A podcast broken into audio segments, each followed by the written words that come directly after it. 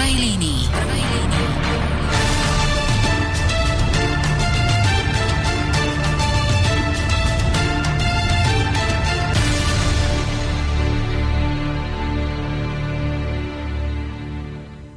Takže pekný večer zo štúdia v Mijave. E, začína relácia v prvej línii neštandardne z tohto štúdia, ale z toho dôvodu, aby sme prepojili e, dnešné vysielanie. Takže dnes by sme sa mali zdraviť vás Pavol Gál a mali by sme sa zaoberať e, predloženým zákonom alebo zákonom, ktorý bude predložený ohľadne domobrany z dielne ľudovej strany našej Slovensko. Dnes vysielame z Mijavy a sme prepojení s Banskou Bystricou, takže v prvom rade by som pozval e, k mikrofónom našich hostí. Takže z Mijavského štúdia e, zdravím pána Stanislava Drobného. Pekný večer želám. Dobrý večer. Môj kolega Miro Juriš. Dobrý večer, prajem. A v Bratislavskom štúdiu by mal sedieť už magister, magister Marastislav Šlosar. Zdravím vás. Dobrý večer, prajem. A taktiež inžinier magister Martin Kotleba Marian Kotleba, pardon, omývam sa. Dobrý večer, pozdravujeme, pozdravujeme chaos na Miave. Takže ďakujeme. A slovo by som na začiatok dal kolegovi Mirovi Jurišovi, ktorý by nám povedal v krátkosti k tej domobrane, ako to funguje vo svete a nejaké také intro a potom už by sme odozdali slovo pánom z ľudovej strany našej Slovensko. Domobranou sa označujú ozbrojené jednotky, primárne určené na týlovú podporu ozbrojených síl, strážnu službu, ochranu obyvateľstva a majetku. Domobrany v súčasnosti sú takmer výlučne zložené z dobrovoľníkov. V mierovom čase má väčšina domobrancov svoje civilné povolanie, ktoré ich živí. Nie sú to teda domobranci profesionáli. Niektoré domobrany vznikli oficiálne, plánovanie pod gestiou štátu. Napríklad Národná garda Spojených štátov amerických alebo systém švajčiarskej domobrany. Iné domobrany boli zakladané spontánne ako reakcia obyvateľov na aktuálne ohrozenie. V Karibiku po hurikánoch vznikali neoficiálne skupiny obyvateľov, ktoré bránili zbytky svojho majetku pred rabovaním. Spontánne vznikli napríklad aj také sírske národné obranné jednotky. E, my ich tak skôr poznáme pod tou skratkou NDF v médiách. Tie vznikli ako reakcia obyvateľstva na teror, ktorý do ich domovov priniesli západom podporovaní islamisti. Len tak pre zaujímavosť, ich ženské jednotky sú veľmi fotogenické a nazývajú ich levice národnej obrany. NDF je veľmi vysoký podiel ľudí, ktorým islamisti niekoho zabili, znásilnili, prvých, ako tomu u nás v Európskej únii hovoríme, obohatili nejakým spôsobom. Taký mm, štandardný slovenský eurohodnotový politik, keby skúsil takej levici vysvetliť e, niečo o tých európskych hodnotách a niečo o potrebe trestnosti kritiky islamu, asi by obdržal veľmi rýchlu odpoveď e, s priemerom 7,62 mm lebo tie levice majú v oblúbe hlavné AK-47. V roku 2012 NDF domobrana prakticky zachránila sekulárny systém Sýrii. Až o rok na to sa stala oficiálnou zložkou sírskej armády. Dnes sú t- mnohé jednotky NDF veľmi kvalitné a zúčastňujú sa aj útočných operácií. Teraz trošku k tomu, jak som študoval ten návrh zákona z dielne ľudovej strany, ten je vyložené šitý na slovenské pomery. Domobrana v ňom, teda mne to pripadalo viac policia ako armáda, teda naozaj to má veľmi malú spojitosť e, s NDF. Osobne si e, myslím, že ako návrh je to dobrý. Ak domobrana vznikne v časoch ešte ako tak dobrých, bude na čom stavať v časoch zlých. A mám taký zlý pocit, že tie zlé časy raz prídu. Takže ďakujem, Miro. E, takže na začiatok by som e, odozdal slovo e, Marianovi Kotlebovi, aby povedal nejaké, nejaké intro teda k tomu, ako to mysleli a prečo ten zákon teda predkladajú, aké pohnutky ich k tomu viedli. Tak ešte raz teda dobrý večer. Intro. Intro sme, intro sme v podstate dosť podrobne napísali v dôvodovej správe k tomuto zákonu a ja by som to ale teda pre poslucháčov Slobodného vysielača zhrnul. My sme nad e, založením domobrany rozmýšľali už rádovo niekoľko rokov a tento návrh zákona sme pripravovali v podstate viac ako rok. Ale čo nás k tomu viedlo? No viedlo nás k tomu to, že napriek uh, ministerstvom vnútra deklarovanému znižovaniu e, kriminality, teda hlavne násilnej kriminality na území celej Slovenskej republiky. Skutočná realita je úplne iná. Aj štatistiky, teda tie ministerstvom priznávané za niektoré špecifické e, typy trestných činov, e, hovoria o tom, že nápad trestných činov v týchto konkrétnych kategóriách narastá a narastá pozdĺž, alebo teda na území celej republiky. Špecificky ja ako predseda bansko samozprávneho kraja som sa venoval bezpečnostnej situácii na Hore Hroní, to znamená okres Brezno, kde je skutočne veľký problém s kriminalitou a sociálov a to najmä v tých obciach ako sú E, Polomka, Závadka nad Hronom, Šumiac, e, aj Helpa čiastočne a potom ďalej smerom na východ. A niekoľkokrát som sa stretol v tejto veci so starostami obcí, ktorí na jednej strane priznávajú, že naozaj tá kriminalita je problém, na druhej strane ale nechcú ísť do nejakého riešenia, ktoré by, ktoré by znamenalo povedzme finančnú záťaž pre obec a to je založenie obecnej polície, pretože tie menšie obce si to jednoducho nemôžu dovoliť. Druhá vec je taká, že štátna polícia má k tomu veľmi taký rezervovaný postoj a samozrejme nie je nadšená z toho, že by vznikli nejaké alternatívne poriadkové útvary a preto aj keď sme riešili ten návrh spoločnej obecnej policie na Horehroní, tak po intervencii pracovníkov Krajského riaditeľstva policajného zboru Banskej Bystrici si to tí starostovia veľmi rýchlo rozmysleli. Žiaľ, e, ten výsledok bol taký, že v priebehu niekoľkých mesiacov tam došlo k brutálnym útokom, z ktorých najbrutálnejší bola vražda matky troch detí v Polomke.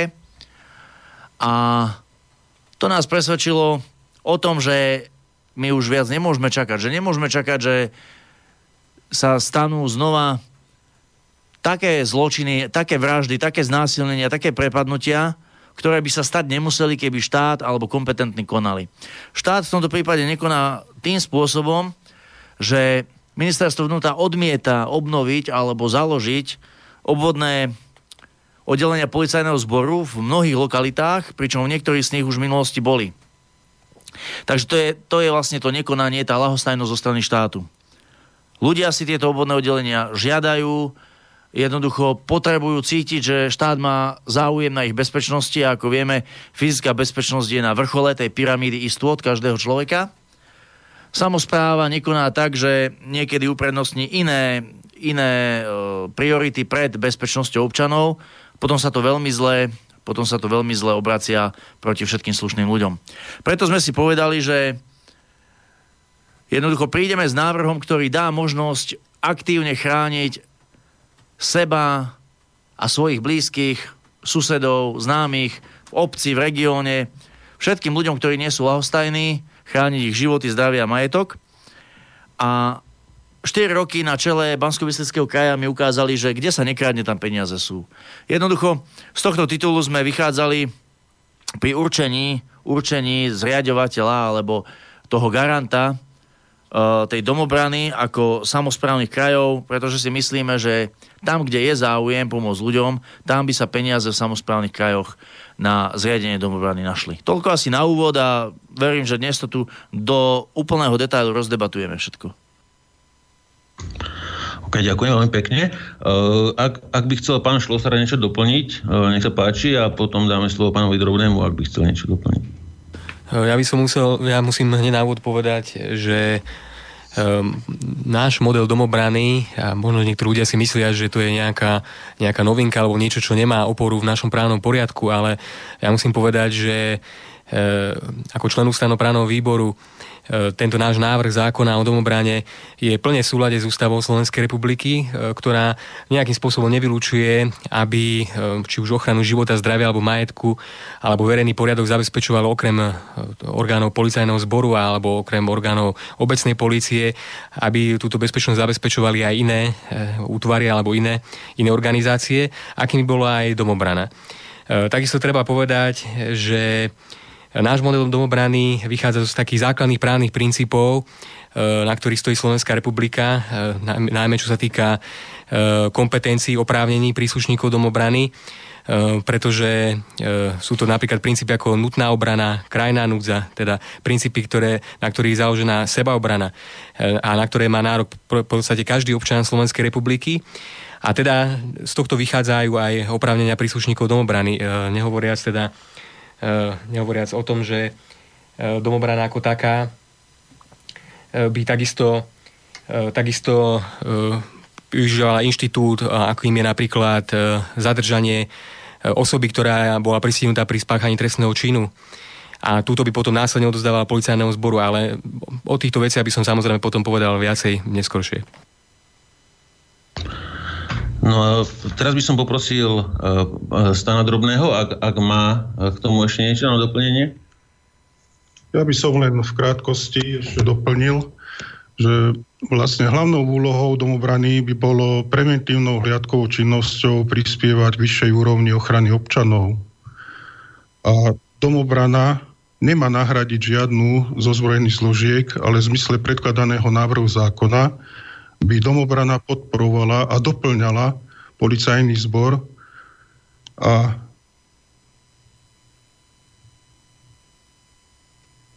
a obecné policie všade tam, kde ich výkon služby je nedostačujúci na zaistenie dostatočnej úrovne ochrany občanov a verejného poriadku.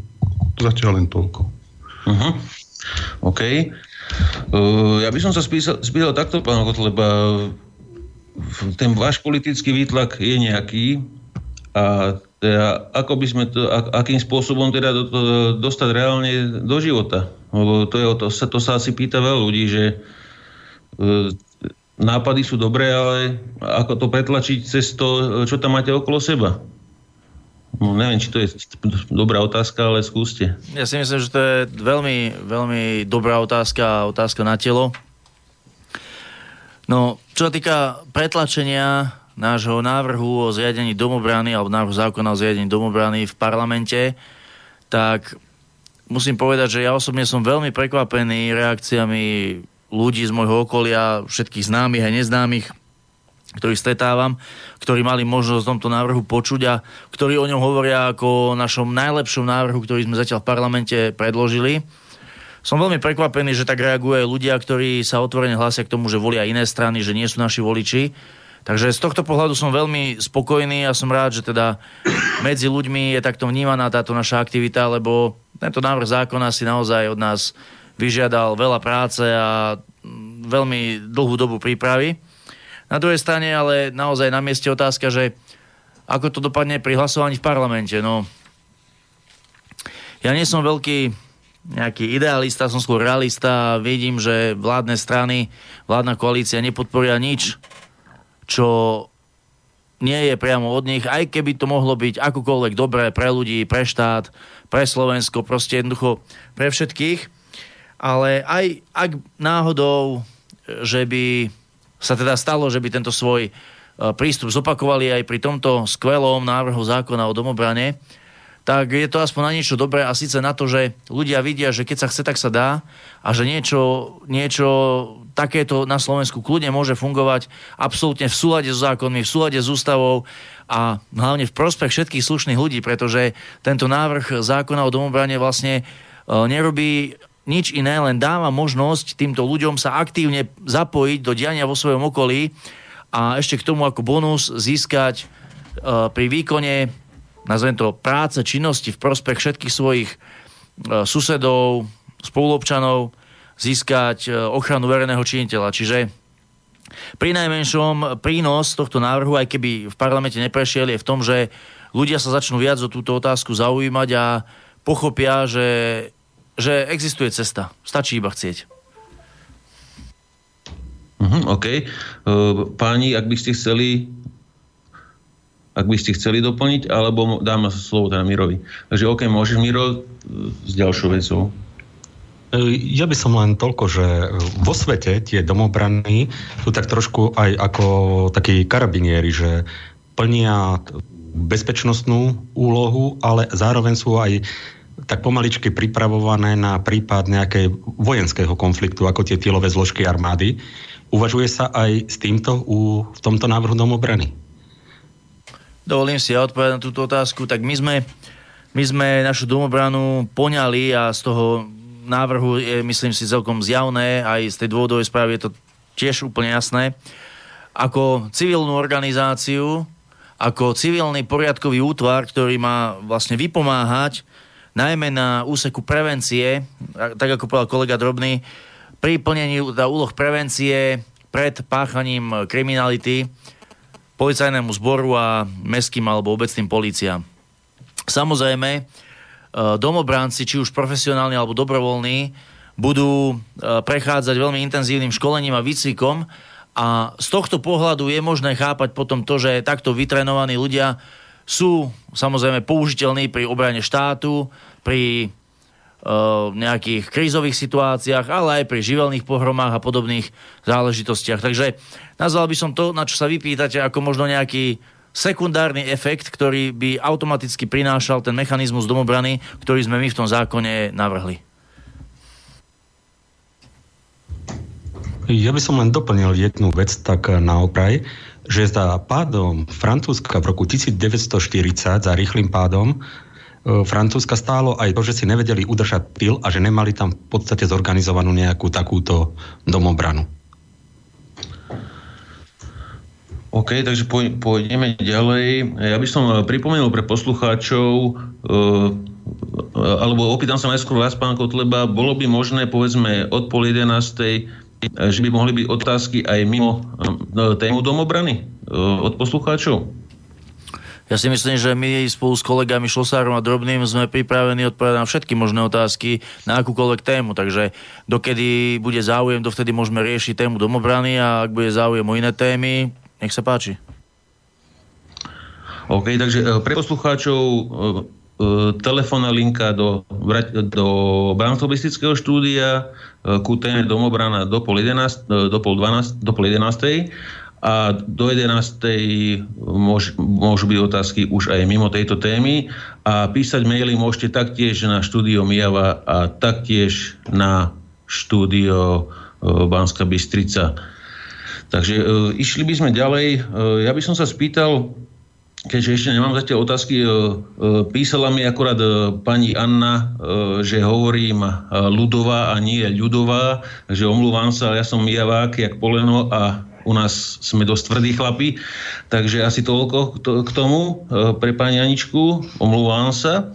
No a ja by som sa spýtal, že, či ste aj konzultovali domobranu, povedzme na Slovensku funguje nejaká domobrana, že či ste aj s týmito ľuďmi niečo konzultovali, e, ako, to, ako oni fungujú a že či by z toho, nieč, z toho modelu bolo niečo použiteľné u vás, alebo že či to, či to bude len po vašej línii a budete mať povedzme profesionálov, e, ktorí to budú riešiť potom nejaký iný. Eh, ja musím povedať za našu stranu, že eh, žiadna domobrana na Slovensku momentálne neexistuje a to v akékoľvek forme. Možno sú nejaké skupinky, ktoré sa hrajú na nejakých vojakov, ale každopádne eh, domobrana ani vo forme nejak, nejakého poriadkového útvaru, ani vo forme nejakej, nejakej jednotky vo, vo vnútri nejakej politickej strany. Proste v akékoľvek forme domobrana neexistuje, takže sme nemali s kým konzultovať túto otázku. Ak by som mohol trošku do toho zasiahnuť, len kvôli tomu, že ano? tu sedím v tejto chvíli s vami v bansko bystrickom štúdiu, teraz sa prihovára Boris Koroni. To ma celkom zaujímalo, čo ste povedali, pán Šlosár, že sa hrajú na vojakov, tak Pepe zrejme myslel si na slovenských bráncov. Toto pre vás ano, nie je relevantný partner do nejakej diskusie alebo niečo, že to, to nie je domobrana? Respektíve prečo nie slovenskí bránci? To, to ma zaujíma. Počkajte, ja vám zapnem mikrofón. Nebudem sa vyjadrovať konkrétne k nejakým konkrétnym organizáciám, každopádne model, o ktorom ste hovorili, alebo teda, ktorí majú no. reprezentovať e, nejakí slovenskí branci, tak to je niečo úplne iné ako to, čo predkladáme my. Ako... No v čom je to iné? Lebo, lebo viete, teraz aby ste ma chápali, že keby tu sedel pán Rázga, alebo pán Švrček, alebo niekto z tejto organizácie, tak zrejme by sa ich toto, čo ste povedali, dotklo že teda to, to nie je nejaká domobraná niečo, tak, tak v čom je to, to, čo vy hovoríte iné? Že, že prečo toto podľa vás nie je domobraná a to, čo navrhujete vy je? Spýtam sa teraz na tie, na tie zásadné rozdiely. No, ja zásad... Aby sa to nebrali tak, že vás chcem teraz silou mocou na niečom chytiť, len, len ma to zaujalo, tak preto som sa ozval. Zásadný rozdiel je v tom, ako sme to poňali, e, teda z hľadiska napríklad zriadovateľa, lebo e, naša domobrana by bola zriadená samozprávnym krajom, teda respektíve všeobecným záväzným nariadením samozprávneho kraja. Čiže ten, e, zriadovali by sa v podstate v krajoch, na základe slobodného rozhodnutia zastupiteľstva, na základe rozhodnutia ľudí. Ne, nešlo by o nejaké spontánne organizácie, nešlo by o nejaké občianske združenia, o nejaké neformálne organizácie, skupiny ľudí, ktorí sa jednoducho rozhodli, že e, vytvoria alebo teda budú zabezpečovať niečo, ale jednoducho malo by to inak zákonný rámec a malo by to aj ten inštitucionálny, inštitucionálny rámec v rámci toho samozprávneho kraja. Čiže e, napríklad v tomto vidím zásadný rozdiel. No ale oni práve preto začali takto fungovať, lebo to je ťažké dať do zákonného rámca, keďže im všetci kladú polená pod nohy. Čiže keď vy hovoríte o zákonnom rámci, tak to je vlastne akože nevykonateľné, keďže jednoducho v tejto chvíli ste na toto sami, či nie? Veď e, práve preto sme, práve preto sme predložili tento návrh zákona, pretože ak domobrana má skutočne fungovať, má byť perspektívna a má umožniť záujem, umožniť zapojiť sa naozaj širokým vrstvám záujemcov do jej práce alebo do jej činnosti, tak musí mať nejaký inštitucionálny charakter. No. Inštitucionálny charakter domobrane práve dáva zákon, na základe ktorého bola zriadená, v tomto prípade formou všeobecne záväzného nariadenia samozprávneho kraja, ktoré by musel prijať zastupiteľstvo samozprávneho kraja. A následne by začala etapa vytvárania miestnych jednotiek domobrany v rámci toho, ktorého samozprávneho kraja. A práve pri kreovaní, pri vytváraní tých miestnych jednotiek, tam je priestor pre ľudí, ktorým nie je lahostajný verejný poriadok, ochrana života, zdravia, majetku e, svojich spoluobčanov a samozrejme ani e, ochrana Slovenskej republiky ako svojej vlasti. Tam je priestor pre ľudí, ktorí sú napríklad aj e, združení tí domobránci alebo no. aj v iných zaujímavých združeniach podobné te, podobného zamerania, aby jednoducho sa potom prihlásili, budú mať možnosť sa prihlásiť a stať sa či už profesionálnymi alebo dobrovoľnými členmi takto no. zriadenej domobrany. Áno, ale na to, aby to takto mohlo fungovať, aby to mohlo fungovať na základe VZDNK, teda Všeobecne záväzné nariadenie, najskôr by to muselo prejsť parlamentom, že takáto zmena by prešla. A teraz sa vás pýtam toto, že ja vám to skúsim vysvetliť na príklade. Ja som svojím spôsobom, a to nebudem tajiť, lebo to sme aj my tu v rádiu často o tom hovorili, cez mnohých našich hostí, že treba spraviť poriadok s mimovládnymi organizáciami. Bolo by treba jednoducho stransparentniť ich financovanie, bolo by treba urobiť zákon, ktorý by jednoducho hovoril o tom, akým spôsobom sú financované, odkiaľ, to nehovor, ja nehovorím o tom, že ich treba rušiť, nie, len nech sa to sprehľadní. Vy ste, ano, taký vy ste, zákon sme dávali. Vy ste taký zákon dávali ano. a taký zákon, ako dopadol, no proste neprešiel. neprešiel hej? Čiže tým chcem povedať, že akákoľvek dobrá aktivita, a teraz v tejto chvíli ja to za tie mimovládky hovorím za seba, považoval som za správnu aktivitu, pretože sme o tom aj veľa relácií robili, kde sme vysvetľovali, prečo je to správne. Ak v tejto chvíli je aj správne táto vaša aktivita ohľadom e, domobrany, tak dobre, ale zase to narazí presne na ten istý múr. Viete, že e, aká je realita, lebo musíme sa pozerať na realitu. A realita je, je taká, že predkladá to Kotleba, jasné, koniec. Hej? Čiže e, preto hovorím, že toto sú všetko super veci, No ale narazíte na múr. A presne na takýto istý múr narážali slovenskí bránci, tak preto to jednoducho urobili tak, ako to urobili a fungujú síce neoficiálne, síce nie zákonne, ale aspoň nejako. Kdežto vy, keď to budete chcieť postaviť na zákonných veciach, tak to fungovať nebude, lebo vám nič neprejde. Áno, ale tréning, tréning uh, skupiny občanov v rámci, ja neviem, nejakého streleckého výcviku, branného výcviku alebo aj možno právnych školení jedna vec ale jednoducho zapojiť sa do inštitucionalizovanej podoby, v rámci ktorej e, členovia domobrany získavajú aj e, postavenie verejného činiteľa, je úplne iná záležitosť. Toto, čo ste povedali, je pravda. Samozrejme, vládna koalícia, ale aj opozičné strany povedia, áno, návrh Kotlebovcov môže byť aj na 105% dobrý, nepodporíme ho. ale ľudia vidia, čo chceme, čo reálne chceme dosiahnuť, čo by sme ako vláda strana robili.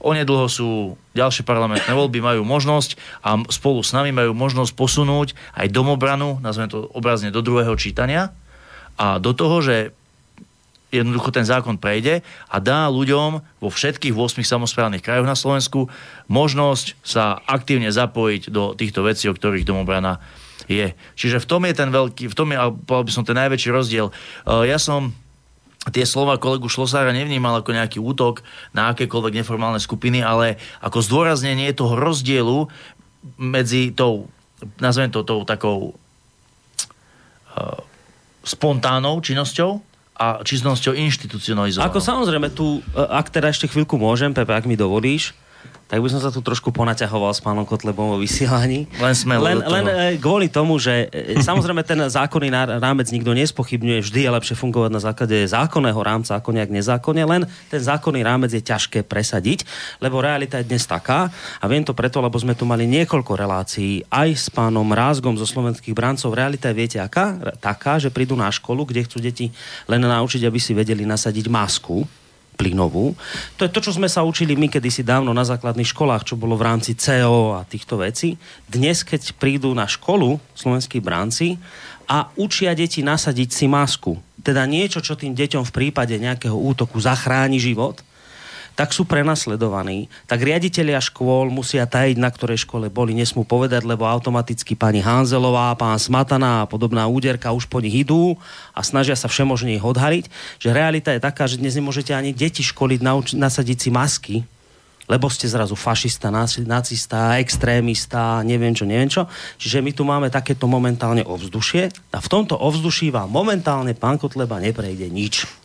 Uh, my to ovzdušie si myslím veľmi dobre poznáme, zažívame ho sami na sebe. Uh, čo sa týka tej branej výchovy, to zašlo do úplných extrémov. Je to tak, ako hovoríte vy, aby som k tomu mohol dodať kopec ďalších a ďalších informácií, ktoré sa preberajú na výboroch Národnej rady a jednoducho je mi z toho, je mi z toho veľmi smutno. A práve preto, práve preto, že sme chceli jednoducho túto vec posunúť do do úplne inej úrovne, tak sme prišli s týmto návrhom.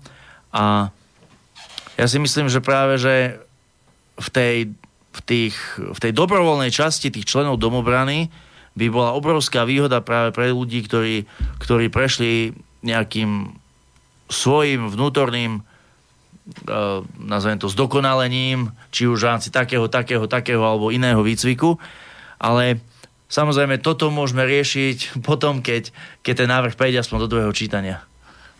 Dobre, no tak z mojej strany zatiaľ všetko, môžeš Pepe ísť ľudia ďalej.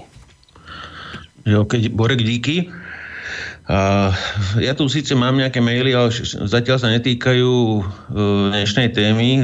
To, to by sme začali riešiť asi po tej pol. Ale ja, ja mám otázku, ktorá ona úplne, úplne nesúvisí teda s domobranou, ale má niečo spoločné, keďže vieme, e, že prichádzajú rôzne nariadenia z EÚ a podobne a EÚ môže limitovať aj vytváranie rôznych takýchto e, ozbrojených jednotiek, povedzme, alebo neozbrojených e, v rámci svojich, svojich koloniálnych štátov v rámci Európy. A od, túto otázku som dostal od veľa známych a tak sa ju pokúsim nejak, nejak e, zjednotiť, e, pretože sa to týkalo vlastne stále toho istého. E, opýtam sa, pán Kotleba, vy máte poslancov v Európskom výbore? Samozrejme, áno. A chcel som sa spýtať, e, informujete, povedzme na vašom webe alebo aspoň cez Facebook, e, čo sa vlastne e, prejednáva na tomto výbore, lebo ja som sa to snažil nejak dohľadať, ale teda nenašiel som vôbec nič, že nejaké, nejaké detaily, že čo sa tam presne rieši, pretože aspoň čo viem, tak sa tam riešia do zásadné veci o tom uh, teoretickom od, odchode Slovenska do nejakej federácie EÚ, že či máte o tom nejaké vedomosti, že čo nám vlastne hrozí A na čo by nám potom bol slovenský parlament, keby e, sme si tu vedeli rozhodovať o, o vývoze smetí alebo o tom, ako, ako sa bude dezinfikovať voda niekde na kúpalisku, ale nejaké zásadné veci už by bol, išli všetky z Bruselu. Takže že aká je vlastne reálna situácia e, samostatnosti Slovenska a e, v akej fázi kolónie už sme teraz? Trošku, trošku to síce je mimo dnešnú tému, ale opýtali ste sa, tak odpoviem. Členom Európskeho výboru Národnej rady je, ak, mám, ak si teda dobre spomínam, tak je kolega Milan Uhrík, to, to znamená, on má také presnejšie informácie na to, čo ste sa pýtali. Keď ho zavoláte, určite rád príde, ale ja by som tým poslucháčom vysvetlil, ako to funguje, aby boli úplne v obraze. Tak eh, keď ste sa pýtali, tak poviem to takto. Na výboroch, či už európskom, bránobezpečnostnom, alebo ja neviem, aj iných, zahraničnom, finančnom, sa nazvem to tak častejšie, tie výbory sa schádzajú teda dosť často a uh, o mnoho častejšie ako závažné veci sa na nich preberajú absolútne zbytočnosti, hlúposti, uh, vyslovene niekedy, že klebety a podobné záležitosti. Hej? Ale nech sa na výbore preberá čokoľvek. Čokoľvek. Dôležitá vec, klebeta, úplná hlúposť alebo aj fakt, alebo pravdic, pravdi, pravdivá záležitosť, tak výbor má vždy iba, uh, uznesenie výboru má vždy iba odporúčací charakter. To znamená, výbor keď čo schváli, Národná rada ako plénum Národnej rady to nemusí schváliť. Výbor, keď niečo neschváli, naopak Národná rada to schváliť môže. To znamená, čo sa deje na výboroch je v podstate iba taký, to je len taký, taký bulvár, to, to nie je nejak, nejakým spôsobom, to nie je pre Národnú radu záväzné. Takže konaniu na výboroch je potrebné venovať pozornosť len z toho titulu, že možno niekedy niečo sa tam naznačí, čo neskôr príde, čo neskôr príde aj do pléna, do Národnej rady. To je aj otázka, ktorú ste vydali, že teda či sa tam niečo také podobné ohľadom samostatnosti, suverenity e, nepripravuje, nechystá. Ale situácia je úplne jasná, veď my sme už o samostatnosť a suverenitu prišli. To znamená, my už horšie ako, te, ako je to teraz, na tom veľmi byť nemôžeme, pretože v ústave je jasne napísané, článok 7 odsek 2, Rastio Šlosár ma doplní, ak náhodou by som nebol presný, on to má maličku. Článok 7 odsek 2 hovorí jasne, nariadenia Európskej únie sú viac ako zákony Slovenskej republiky. Tam nie je o čom. Tam jednoducho nie je o čom. My sme už v Národnej rade dávali návrh na odstránenie tohto koloniálneho, koloniálneho mm, článku, koloniálneho článku z ústavy Slovenskej republiky. Samozrejme, Uh, neprešlo to, dokonca niektoré, niektorí poslanci nás vysmiali, že čo to dovolujeme. Čiže kým tam bude článok 7 odsek 2, nemôžeme hovoriť o samostatnosti. A to, čo Únia ešte viac bude chcieť u nás kontrolovať, uh, riadiť, rozkazovať, zakazovať, tak to je v podstate iba následok toho, že všetci politici, všetci politici, či z tejto vlády, tej predošlej alebo tej predtým, sú taký servilný voči Bruselu, že oni to spravia, aj keby tam ten článok 7 odsek 2 nebol. Uh-huh. Uh, pretože sa šuška sa o rôznych dátumoch a napríklad takého 1.1.2018 je celkom zaujímavý a ten by mal byť ten náš šťastný dátum uh, európskeho štátu. Ale neviem, či ste o tom niečo počuli, pretože e, ono, to, ono tento dátum má vychádzať z rôznych teda uznesení, ktoré sa príjmajú e, v Bruseli. A vtedy už potom je otázka, že aký význam by mali ďalšie voľby na ďalšie fungovanie tohto štátu my to hovoríme už dlho a ja využijem priestor dnes tu v Slobodnom vysielači a poviem to znova, že je najvyšší čas vystúpiť z Európskej únie skôr ako nás úplne pohltí a zničí. Mnohí, mnohí ľudia si ešte teraz myslia, že preháňame, že možno to nie je také vážne a že čo by robili naše automobilky. Ale ja hovorím, že ak z toho potápajúceho sa, potápajúceho sa Titaniku, ktorým dnes Európska únia je, nevypadneme, neodídeme odtiaľ ako prvý, tak keď tam pôjdeme ako posledný, tak nás stiahne na úplné dno a už nám nepomôže absolútne nič. Keď to bude na slovenských uliciach vyzerať podobne, ako je to dnes vo Francúzsku, v Taliansku a v Nemecku, tak potom už sa nebudú ľudia trápiť o slovenské automobilky, ale budú sa trápiť o to, či ich žena, dcera sa vráti úplne nepoznačená, neobohatená domov a to už bude veľmi zle. To znamená, uh, rozprávať nad tým, že nejako upraviť Európsku úniu, zastaviť tú integráciu do toho super uh, federálneho štátu alebo čokoľvek podobné, to je absolútny idealizmus, ktorý nemá nič spoločné s realitou. Slovenská republika, slovenskí europoslanci, ani keby tam boli tí najlepší Slováci, najlepší vlastenci, ktorí existujú, ani keby boli všetci 13 v Európarlamente, nedokážu absolútne nič zmeniť ani spraviť. A tie reči o tom, že sa dá Únia reformovať, to sú proste len také, také barličky tých, ktorí sú eurofanatici a nechcú si to priznať a jednoducho nechcú do očí ľuďom povedať, že sú za to, aby sme za každú cenu Európskej únie ostali. Čiže Náš recept na oslobodenie Slovenska je jednoznačný. Čím skôr vypadnú z Európskej únie a následne samozrejme aj zo zločineckej organizácie NATO. Ja by som k tomu európskemu štátu ešte doplnil, hmm. že Európska únia už v podstate od svojho vzniku smeruje k tomu, aby raz e, bola nielen nejakou ekonomickou úniou, hospodárskou úniou, colnou a tak ďalej, alebo menovou úniou, ale, ale, ale aby bola politickou úniou podstate už zakladatelia Európskej únie sa netajili tým, že chcú, aby raz Európska únia bola e, Spojenými štátmi európskymi, teda nejakým federatívnym štátom na spôsob e, dnešných Spojených štátov amerických. A dnes sa tým netaja ani rôzni poprední európsky politici. Čiže my si musíme uvedomiť, že Európska únia smeruje tými rešami alebo teda tým modelom o nejakom jadre Európskej únie, o harmonizácii daní a neviem akých ďalších ešte vecí, ktoré sa majú postupne odozdávať do Bruselu, smeruje jedine k tomuto cieľu. Či to už niekto otvorene povie alebo nie, jednoducho cieľ je, sú Spojené štáty európske. Ja len doplním, že aj samotný pán premiér Fico už otvorene hovorí, Európska únia je politický projekt. Už sa nehovorí o nejakom hospodárskom projekte, politický projekt, kde chceme byť v prvej lige, chceme byť v jadre. To znamená, stačí počúvať s nastraženými ušami a pozerať sa na dianie súčasné politické v rámci Európskej únie s otvorenými očami a musí to byť každému jasné. Tá špirála tej integrácie, ako kolega Šlosár pred chvíľkou hovoril, sa každým mesiacom zrýchluje a viete, to máte ako s kolotočom. Čím rýchlejšie sa roztočí, tým ťažší pád z bude.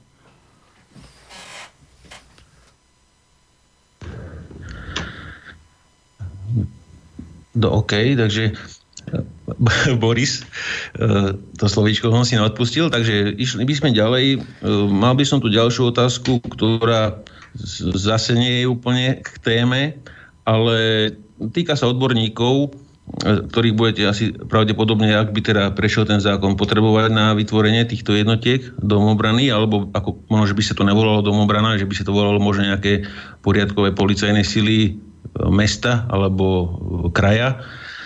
A veľa ľudí sa ma pýta, e, že majú tí, kotl- majú tí kotlebovci nejakých odborníkov, alebo, lebo ja to vnímam z toho pohľadu, že veľa ľudí sa bojí vôbec povedať svoj názor, že s niekým sympatizuje alebo jeho názory e, sú mu sympatické a, a aj by som s nimi spolupracoval, len že keď to, keď, keď to o, poviem verejne, tak e, bude mať problémy, vyhodia ma z práce a podobne. Takže že, či, či sú takí ľudia, povedzme, ktorí aj tie sympatie prejavujú, ale teda boja sa, že e, systém ich drží za gule a radšej sú teda ticho.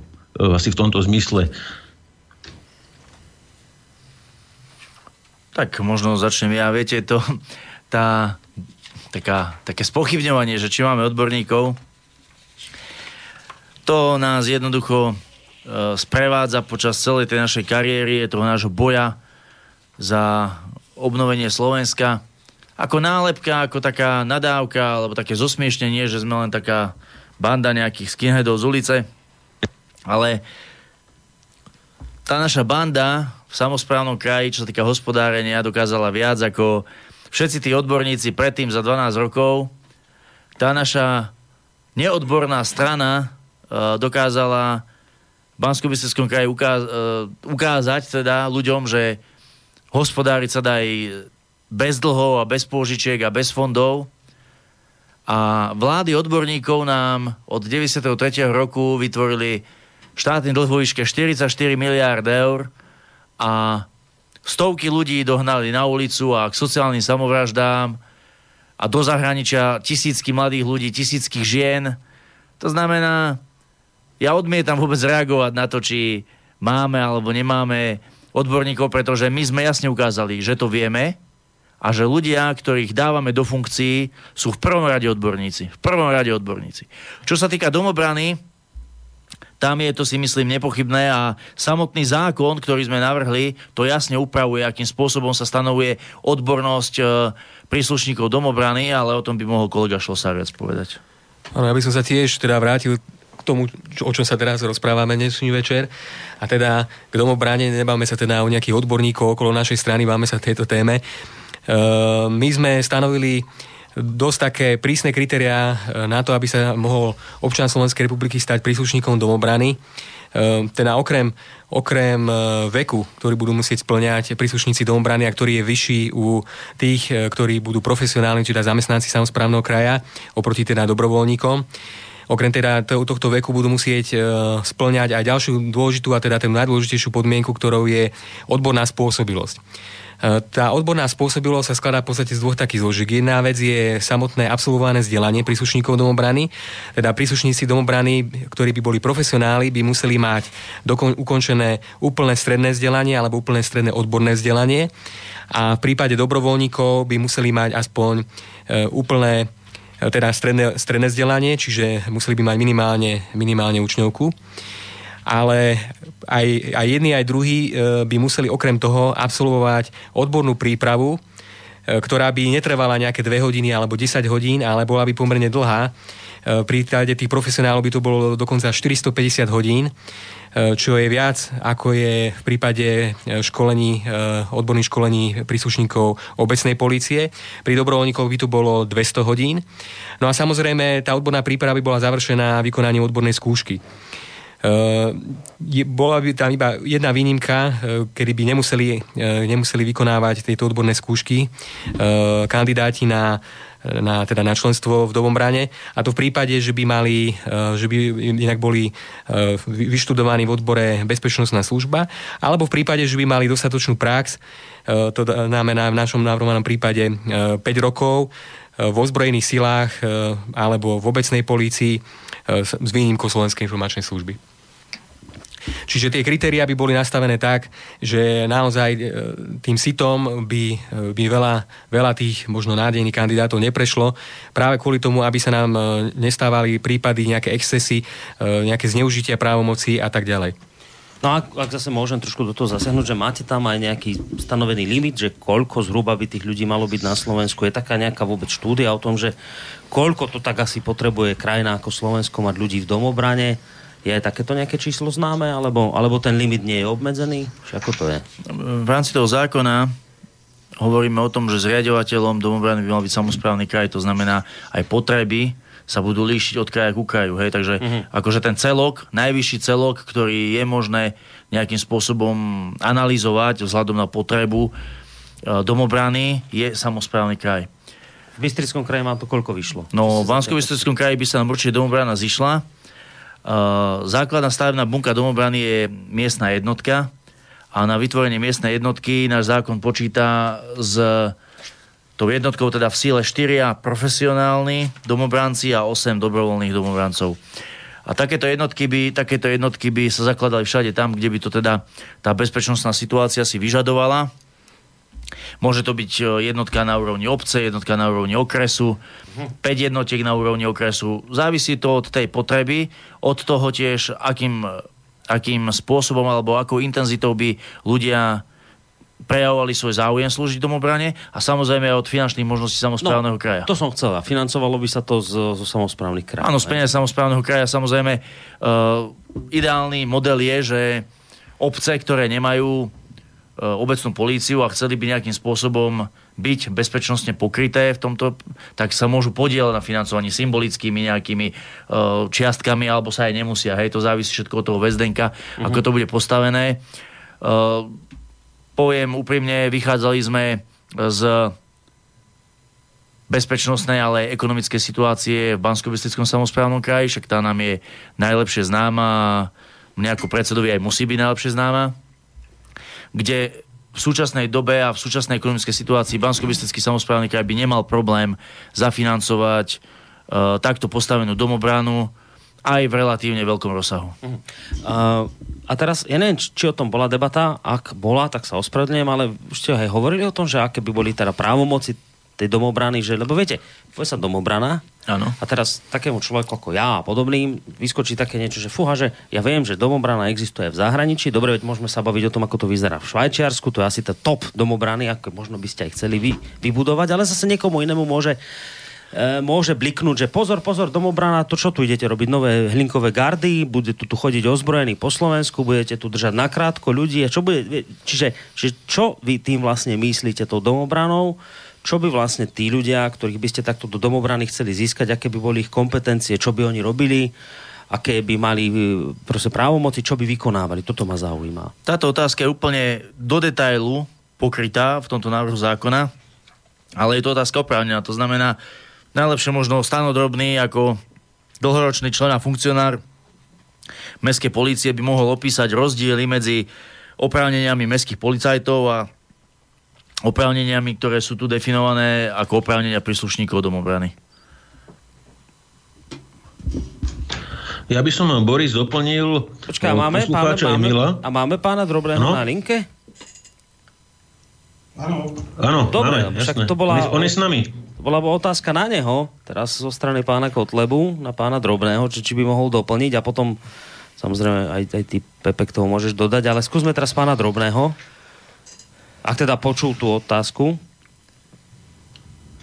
No, on si... Ano. Počul si ju, áno? Áno. Dobre, môžeš no. reagovať kľudne. Takže vychádzali sme e, pri príprave tohto zákona e, z zákona o obecnej policii, čiže aj tie oprávnenia sú tam tak trošku, môžem citovať, všeobecné oprávnenia. Jedno z napríklad z oprávnení príslušníka domobrany je vyzvať osobu, aby upustila od konania, ktorým narušuje verejný poriadok alebo od, od iného protiprávneho konania. E, ďalšia, ďalšie zoprávnenie je zadržať osobu pristihnutú pri páchaní alebo bezprostredne po spáchaní trestného činu alebo hľadanú osobu a hneď ju odovzdať príslušníkom policajného zboru. Pri tom, samozrejme, pri tom zadržaní, tak majú právomoc presvedčiť sa, či ten, koho zadržiavajú, nie je ozbrojený, alebo či nemá pri sebe inú vec, ktorú by mohol ohroziť život alebo zdravie, prípadne takú vec odobrať. Odobrať tú vec samozrejme aj s osobou odovzdať príslušníkom policajného zboru.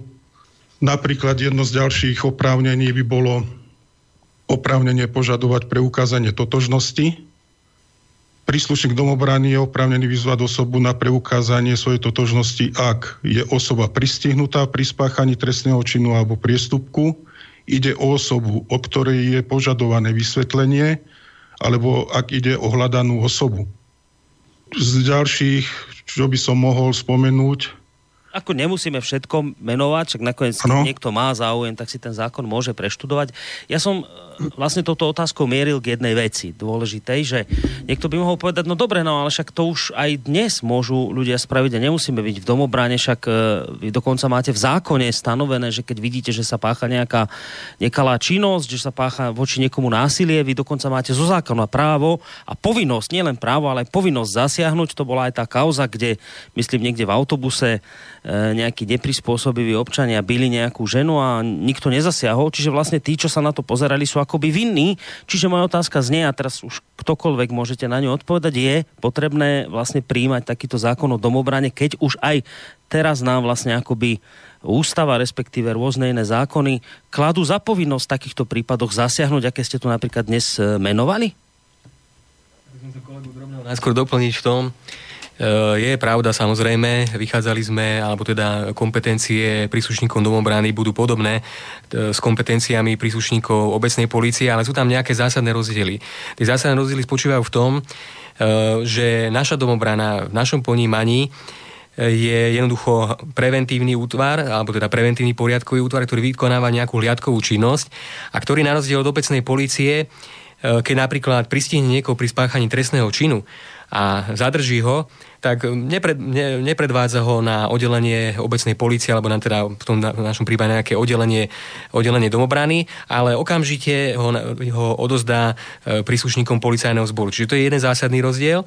A druhý zásadný rozdiel je v tom, že na, napríklad na rozdiel od obecnej policie domobrana nebude prejednávať e, priestupky, nebude ich nejakým spôsobom e, vyšetrovať, nebude dávať ľuďom papuče a podobné teda také typické veci, ktoré si ľudia spájajú s obecnou alebo mestskou políciou ale bude slúžiť predovšetkým teda ako preventívny útvar, ktorý bude dohliadať na to, aby, aby e, jednoducho, keď e, v tých, teda tých najrizikovejších oblastiach, aby keď dojde k nejakému spáchaniu trestného činu, aby boli schopní okamžite zasiahnuť, e, jednoducho s využitím donúcovacích prostriedkov, ktoré im tento zákon zveruje, zasiahnuť, spacifikovať toho páchateľa, odozdať ho policii a jednoducho už len tá, už len tá už len tá prítomnosť príslušníkov domobrany v uliciach bude pôsobiť e, v podstate e, v podstate e, ako, ako taký ten faktor, ktorý by mal odradiť prípadných páchateľov trestných činov.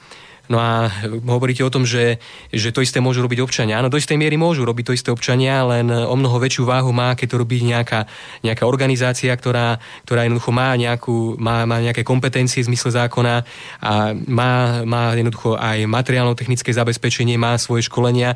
Jednoducho takéto, takéto jednotky sú skôr schopné e, zabezpečiť ten verejný poriadok a ochrániť, e, ochrániť slušných ľudí. No, ja by, som, ja by som dodal také praktické príklady. My sme v rámci prípravy zákona o domobrane veľmi podrobne mapovali uh, nápad, ako sa to odborne nazýva, nápad trestných činov, najmä tých násilných hlúpeže, vraždy, znásilnenia, ubliženia na zdraví. A rozmýšľali, ako, ako tú domobranu napísať a postaviť tak, aby naozaj bola účinným preventívnym prostriedkom pri ochrane slušných ľudí pred takouto teda trestnou činnosťou. A ja tu námatkovo vyberiem dva príklady z tohto nášho zoznamu tých útokov, kde ľudia pochopia, aký veľký rozdiel medzi tým, že by na mieste zasiahol nejaký občan, no. aj keď angažovaný, a medzi tým, že by tam e, bola prítomná no, hliadka... No, no. To je tá kľúčová hliadka domobrany. No, no, no, no, no, toto. Takže ideme. Zborov 5. januára 2016. V útorok 5. januára 2016 šiesti cigáni v zborové okres Bardejov olúpili a brutálne na smrť dobili 55-ročného invalidného dôchodcu pri jeho vlastnom dome. Precelkový ľub vo výške 15 eur. Musel by to byť veľmi dobre trénovaný a veľmi možno dobre vyzbrojený občan jednotlivec, ktorý by sa sám postavil šiestim takýmto lupežníkom odhodlaným pre 15 eur zabiť človeka a myslím si, že predstavte si takú jednoduchú situáciu, je večer 10 hodín, idete po chodníku, oproti vám šiesti takíto odhodlaní páchatelia, keď to tak nazvem, bez ohľadu na to, či cigáni, či bieli, to nie je mm. podstatné. Uh, ja si myslím, že každý by radšej prešiel na druhú stranu tej cesty. Mm. Hej? Uh, práve na takéto miesta, do takýchto, do takýchto, uh, do takýchto regiónov by bolo úplne ideálne nasadiť týchto dobrovoľníkov a domobranu ako takú, keď nie je policajný zbor tam schopný nasadiť a vytvoriť obvodné oddelenie, alebo nie je schopný tam rozšíriť tú hliadkovú činnosť, prípadne tá obec nemôže si dovoliť obecnú policiu v dostatočnej kvantite a kvalite. A ešte druhý príklad tu máme. Uh, no, no. Skupina zase z hodou okolností cigánov, brutálne dobila na smrť 67-ročného Stanislava Giniča, rodáka z Helpy.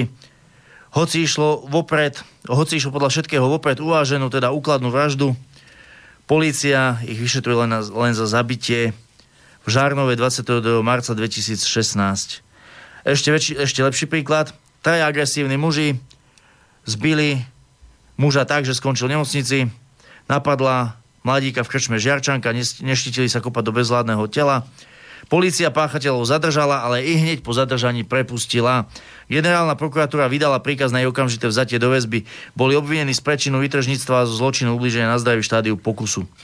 To, to sú všetko príklady, ktoré, ako povedal kolega Šlosár, keby tí ľudia odhodlaní niekomu ublížiť, e, dobiť ho, ukradnúť, olúpiť, zabiť, znásilniť, keby videli, že v tom v tej lokalite funguje aktívne tá preventívna hliadková služba ľudí, ktorí na jednej strane sú ozbrojení, na druhej strane sú trénovaní a v treťom rade majú ochranu verejného činiteľa, uh-huh. Tak verím tomu, že mnoho z tých, neviem, že všetky, ale mnoho z tých prípadov by sa stať nemuselo. Na čo vravíte, že policia v tomto treťom prípade ho prepustila, ich tých troch, či no, tak... a, a, že keby tam bola domobrana, tak by ich neprepustili? Nie, nie, to je... Lebo to, nie, nie, to nesedí, to, viete. Samozrejme, to ale to bol iba veci. taký škandalózny prípad, že policajti sú schopní, keď niekoho zadržia, za, pri takejto brutálnej uh, no brutálnom zločine ho následne pustiť. Preto, preto nie je riešenie teraz v tejto chvíli hovoriť o reforme súdnictva, reforme tej policajnej práce, lebo na to naozaj žiadny dosah zatiaľ nemáme.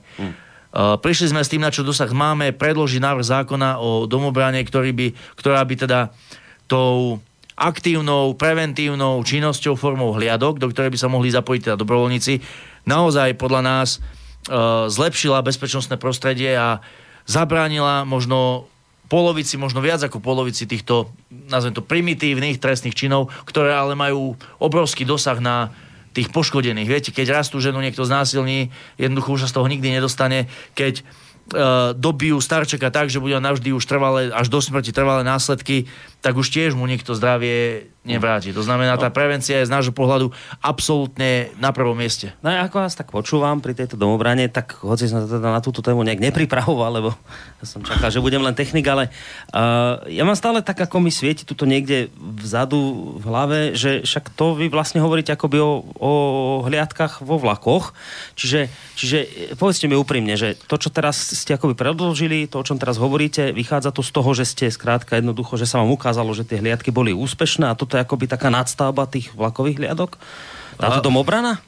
Vyšlo to z tohto, z tohto podnetu, Nie. že jednoducho to pri tých vlakoch sa ukázalo ako funkčné, ako, že skrátka, čítal som aj články, kde si dokonca v týždni kde písali, že ľudia si to jednoducho pochvaľujú. Dokonca bol tam rozhovor s tou pani, čo, čo štíka lístky, neviem, ako sa je s prievodkyňou.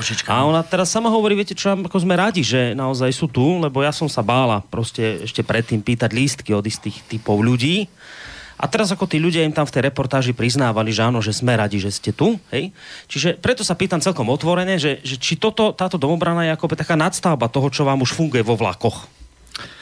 Je to skoro opačne. Je to skoro opačne. My sme rozmýšľali a pracovali na to domobranu, ak som povedal, už dlho ja som dokonca e, v rámci môjho štúdia na ekonomickej fakulte Univerzity Matia Bela spracoval e, diplomovú prácu na túto tému, na tému domobrany a hľadali sme s kolegami spôsob, ako to uviezť do života. Po vstupe do Národnej rady sa nám teda tieto možnosti otvorili a začali sme intenzívne pracovať na tomto zákone. A tie hliadky, tie hliadky to je jednoducho naša možnosť, ako sme mohli aj bez uh, príslušného zákona pomôcť tým najviac trpiacim ľuďom v tých lokalitách, ktorých sa to týka. To znamená, tam, kde sme mohli, sme nasadili hliadky a jednoducho ukázali tým ľuďom, že aj keď ešte nie sme vládna strana a nemôžeme aktívne ovládať veci na Slovensku, tak aspoň v rámci našich možností sa snažíme pre ich bezpečnosť robiť to, čo vieme a môžeme. Domobrana má byť úplne iná úroveň, úplne iný level, ako sa dnes hovorí. Absolútne neporovnateľný, o mnoho vyšší a hlavne to má byť, ako som už povedal, inštitucionalizované, to znamená, má to byť v zmysle e, teda zákonom upraveného všeobecne záväzného nariadenia samozprávneho kraja, financované krajom, za jasných podmienok, s jasnými právomocami, s jasnými povinnosťami, jednoducho na profesionálnej úrovni. Uh-huh. Uh, inak mimochodom tie vlakové hľadky ešte to funguje? Stále? Samozrejme a... Lebo do... však chceli vás dostať tých vlakov kade, ako, tak nepodarilo sa. Stále ste tam. Odporúčam z tohto miesta pani ministerke Svojvôle Žitňanskej, aby trošku začala cestovať vlakmi po Spiši, po Gemery a hneď príde na iné myšlienky. Uh, my nemáme prečo reagovať na protizákonné aktivity niektorých uh, politikov. Naša činnosť sa v každom ohľade uh, riadi len zákonmi, zákonmi sa riadia aj vlakové hliadky. Nedávno sme ich rozšírili na východnom Slovensku ďalšiu trať. To znamená, snažíme sa vychádzať eh, v ústretí ľuďom, ktorí cítia aj, na, aj v tých vlakoch eh, znížený bezpečnostný štandard, keď to tak nazvem, a donútiť, donútiť políciu, prípadne možno aj politikov na vyššej úrovni, aby začali niečo robiť preto, aby tam tie naše hliadky nemuseli byť. Lebo pravda je taká, že ak policia nemá záujem o nejakú trať, železničnú, tak potom, ako tam nasadíme naše hliadky, zrazu záujem o tú trať má. Sa objavia. Uh, my vieme, že je to kvôli nám, ale ľudia to vnímajú, sú radi a keď naše hliadky pomôžu pritiahnuť tých policajtov do vlakov a zároveň spraviť poriadok s tými asociálmi, tak potom je to to, čo tie naše hliadky vlastne mali dosiahnuť, takže my sme spokojní. Ja viem, že ste hovorili a už, už, už samozrejme odovzdám hneď slovo uh, Pepe mu domijavi, len ešte jedna otázka, že viem, že ste hovorili o tom, že, že domobrana je úplne iný level, že to sa nedá porovnávať s tými hliadkami, ale predsa len keby sa niekto teraz opýtal, že počúvajte, keď vám to prešlo bez nejakých zákonov a bez nejakých zmien v, v, ústave a neviem čom všetkom pri vlakových hliadkách, tak prečo nemôžete aj domobranu urobiť presne na tejto istej báze? Pretože bez zákonnej zmeny nevieme zabezpečiť na jednej strane financovanie, povedzme z tohto samozprávneho kraja, pretože všeobecne záväzné nariadenie musí tiež len vychádzať z nejakého zákona, nemôže byť e, bez opory v zákone. A druhá vec, nevieme poskytnúť príslušníkom domobrany štátu verejného činiteľa. Hm. Čo je veľmi dôležité pre úspešné konanie tej poriadkovej služby, nazveme to tak. Lebo keď má tento štatút, tak si ho budú sa báť. No, jasne, je to verejný činiteľ ako, ako policajt, ako obecný policajt. Len tie právomoci má trošku iné, ale ochranu verejného činiteľa má úplne rovnako. Ja len, že som nezachytil, oni by boli ozbrojení, títo príslušníci domobrany? O, o tom hovorí paragraf, neviem koľko, paragraf 16 tohto zákona áno, hovorí o tom, že môžu mať môžu teda pri svojej činnosti donúcovacie prostriedky používať a to je hmaty, chvaty a tak ďalej, slzotvorné a paralizujúce prostriedky, obušok, obranu týč, obranný štít, puta, služobného psa, technický prostriedok na zabranenie odjazdu auta uh-huh. a G je strelná zbraň a tá sa potom dá ďalej e, delí na krátku gulovú strelnú zbraň a malorážku. Čiže aj zbranie môžu. Áno, samozrejme. Vlastniť. Tak viete, ono, Predstavte, predstavme si situáciu na Spiši alebo da kde je okolo Gelnice, ale to už asi tiež Spiš. 8 asociálov so sekerami v lese, dobrým slovom, alebo len dobrým slovom je veľmi ťažko e, presadiť nejaké, nejakú, no, nejaký zákon. Len viete čo, že už to počujem, túto zozadu hlasy. A neviem, či oprávnené, či nie, ano. že to, čo vy vlastne vravíte, je, že si Kotlebová strana buduje ozbrojené krídlo. A, a keď bude mať ozbrojené takéto zložky, ktoré budú disponovať zbraňami, no tak e, prevezmú tú silovú moc. Áno, samozrejme. Čo? Áno, samozrejme, no nie, že... Sa, lebo jasné, no. samozrejme, že ako sme pripravení počúvať takéto argumenty, aj ich teda vyargumentovať ľudová strana, naše Slovensko ako taká nemá vo vzťahu k domobrane v zákone žiadne postavenie. Žiadne postavenie. Výlučné postavenie vo vzťahu k zriadeniu a zrušeniu a riadeniu, ovládaniu, kontrolovaniu domobrany má len samozprávny kraj, ktorý ale musí prijať všeobecne záväzné nariadenie, to znamená troma petinami poslancov to nariadenie musí schváliť. To čiže znamená... vy vlastne vravíte, že nemali by vám byť prečo vďační tí zástupcovia domobrany, že prečo by sa mali zastať práve ľudovej strany naše Slovensko, lebo určite... to je záležitosť kraja, ktorý Áno, by to... my určite nechceme, aby sa zastávali naše strany, my len chceme, aby tí, ktorí e, to vnímajú ako pozitívnu vec, aby pochopili, že my to, čo slubujeme aj reálne v Národnej rade robíme a aj ako vládna strana to presadíme do života.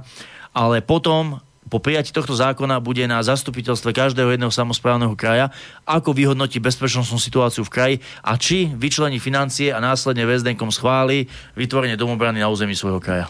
Ja už naozaj posledná otázka a potom dám priestor Pepemu alebo pesničku, už ako sa rozhodneme. Uh, ja som tu spomenul slovičko, že Švajčiarsko, to je také akoby pre mnohých, keď sa povie slovko domobrana, taký ten top level, kde by sa to dalo dotiahnuť. V Švajčiarsku to skrátka funguje tak, že tam každý má doma proste zbráň, uniformu a čo je čo vlastne úžasné na tej ich domobrane je, že každý v danej obci má niečo na starosti. Napríklad, keby vypukla vojna alebo niečo podobné, tak ten daný človek v tej obci má na starosti most, ktorý vedie do, do obce, má ho za úlohu, ja neviem, v časoch vojny vyhodiť do povetria. Má doma výbušniny, niečo, proste takto to funguje v, v, v, tom, v tom Švajčiarsku, až takto to majú vyšperkované. Ja keď som spomenul slovečko Švajčiarsko, tak sa kade ako zatvárili, nie celkom načene, pán Kotleva, tak čo? To Švajčiarsko vám nevonia, že tuto by ste to nechceli až takto vyšperkovať, dotiahnuť do takéhoto bodu? My keď sme pripravovali také nejaké teoretické východiska pre predloženie tohto zákona, tak samozrejme sme okrem iných modelov študovali ten švajčiarsky model.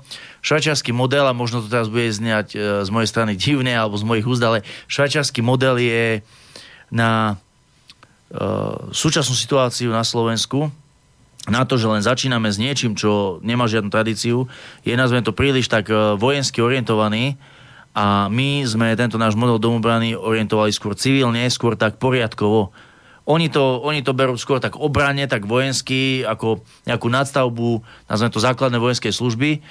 U nás by to mala byť doplnková služba k službám štátnej obecnej policie a jednoducho by mala byť zameraná najmä teda na tú prevenciu a na, tú, na to znižovanie tej, toho priestoru na páchanie kriminality priestupkovej alebo násilnej.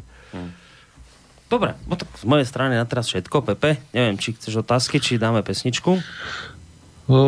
Na, na pesničku asi nemáme moc čas, keď máme nejakých 20 minút. Ja by som len k tomu Švajcu, teda neviem, či mám dobré informácie, ale aspoň kamarát, čo tam žije, mi tvrdil, že tých ľudí už dávno ozbrojili, ktorí, ktorí mali mať doma tieto vojenské poloautomatické zbranie a že už to tam troška funguje nejak ináč, neviem, možno to nie je pravda.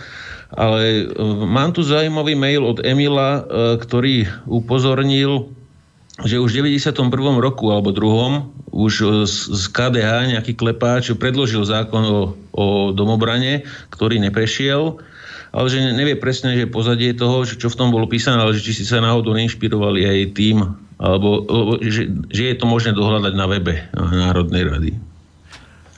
Boli dva pokusy v histórii druhej Slovenskej republiky o nejaké vytvorenie domobrany. Jedna bola tá, ktorú ste spomínali, druhá bola z dielne SNS, ale tá neviem vôbec, či sa dostala do formy návrhu zákona, či to nebolo iba v rámci nejakej uh, diskusie, debaty a podobných vecí. My sme ale ani z jednou z týchto dvoch, e, z jedným z týchto dvoch návrhov sa neinšpirovali, pretože my sme vychádzali zo súčasnej platnej legislatívy, uh, a to najmä z toho dôvodu, aby náš návrh bol absolútne v totálnom súlade so všetkými platnými zákonmi, aj so všetkými uh, ústavu garantovanými právami a piliermi ústavnosti a tak ďalej e, z pochopiteľných dôvodov. Hej. Čiže, čiže e, my sme tento návrh ušili na súčasnú situáciu, na aktuálne podmienky, nevychádza sa zo žiadnych histórií, ani z bližších, ani z dávnejších. Jednoducho je to vec, ktorá má reagovať na aktuálne potreby. No, bolo by naozaj dobré, keby sa v prípade domobrany zahodila politika a pozeralo sa na celý problém vecné, lebo my tu máme takú jednu výstrahu z jednej krajiny Európskej únie, ktorá sa volá Taliansko. Ak si vláda nedokáže splniť svoje povinnosti na celom územie krajiny, angažovaní občania toho sami moc o sebe nezvládnu, lebo tí páchatelia ich proste prečíslia počtom, prečíslia ich agresivitou a v niektorých oblastiach Talianska sa naozaj z dôvodu migračných trás rozsypala zákonnosť. Pôsobia tam násilné gangy, proti ním pôsobia spontánne vytvorené milície a tam sa naráža tiež na ďalší problém, že už ani tie milície nekonajú nejak v mysle zákona, pretože ten zákon si tam vynútiť už proste nejako nejde. A sú to potom tvrdé strety, ktoré končia veľakrát aj gulkami v čele. Jediné, že to nekáže štatistiku, pretože ten, kto sa tam potoluje a urobí tú trestnú činu, tak zvyčajne nie je nikde evidovaný, tak proste sa stratí a je to vybavené. A tu je taká vec, že Taliani si možno pred tromi rokmi tiež nemysleli a nemysleli dopredu, že niečo takéto sa môže stať. Takže ak by ste chceli reagovať, môžete, ale ináč by sme prešli na ďalší mail od poslucháča.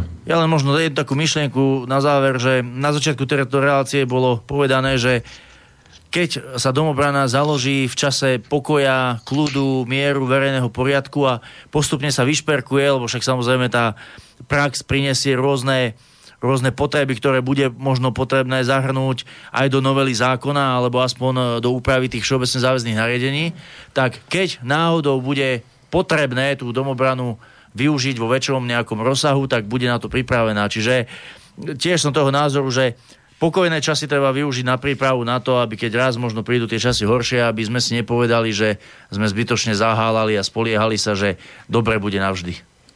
Viete, v tomto smere akoby také zaujímavé, že naozaj, či sa budeme baviť o Švajčiarsku, kde to už funguje takto, ako sme popísali, alebo o domobrane, ktorá funguje v Amerike, majú domobranu a išli by ste rád radom štátmi, proste majú svoju domobranu a funguje to tam normálne, každý s tým počíta. Či už teda pri uh, potláčaní nejakej kriminálnej činnosti, ale aj pri zvládaní rôznych, uh, rôznych uh, ja neviem, živelných pohrom a niečo podobného. A zvláštne je to, že kde sme sa my dostali. Teraz to, čo poviem, nemá znieť akoby obrana pre obranu LSNS, lebo vy s tým prichádzate, ale má to znieť ako by také uvedomenie si, aký sme my tu všetci zblbnutí. Tak my tu domobranu nemáme, hoci iné štáty ju majú a u nás na Slovensku, keď niekto chce domobranu rozbehnúť, tak sa mu všemožne hážu polená pod nohy. A teraz nehovorím len o LSNS, ja hovorím aj o slovenských brancoch. Už som tu dnes povedal, že to sú ľudia, ktorí učia deti nasadzovať si plynové masky pre Boha živého. Učia ich niečo, čo ich má učiť štát, čo ich má učiť ten, ktorý to učil nás, keď sme boli mali, ale nikto to nerobí, jednoducho sa s tým prestalo a keď sa toho niekto chopí, tak je označený za extrémistu, radikála, fašistu a pani Hanzelová a podobné osobnosti v úvodzovkách ich tu prenasledujú. A hovorí sa akoby o tom, že, že to je správne, že to, to treba prenasledovať, lebo to je nebezpečné. Čiže vlastne oni inými slovami hovoria, že bezpečné je to, aby sme si tu nevedeli nasadiť masky, aby sme tu nemali nejaké e, ja neviem, zložky, ktoré budú pomáhať napríklad pri živelných pohromách. Čiže to, to ako sme my proste zblbli, hoci okolo nás, my sme tu taký ostrov zblbnutí, ale okolo nás je more tých, ktorí to využívajú. A majú. No, áno, proste to, extrémizmus, extrémizmus je dnes to, že človek sa chce chrániť a brániť. Chrániť a brániť, to je celé. Čiže... Lebo niekto na čele z Európskej úniou chce mať z ľudí, z obyvateľov, z príslušníkov európskych národov proste bezbrannú masu, ktorá bude všetko absorbovať, ktorá si všetko nechá, na ktoré sa bude dať aj drevo rúbať a ktorá bude ticho až do svojho zániku. A keď niekto trošku pozdvihne hlavu a chce to spraviť buď ako dobrovoľníci, tí slovenskí bránci, alebo inštitucionálne ako my v parlamente, tak samozrejme, že je to najväčší problém. Lebo, lebo viete, ja to hovorím preto, lebo som sám zaskočený tým, ako to máte ošetrené, že to chcete inštitu, inštitucionalizovať, že zároveň to chcete odovzdať ako pre kompetencie kraja, čiže naozaj nejaká debata o ozbrojenom krídle LSNS tu proste neprichádza do úvahy.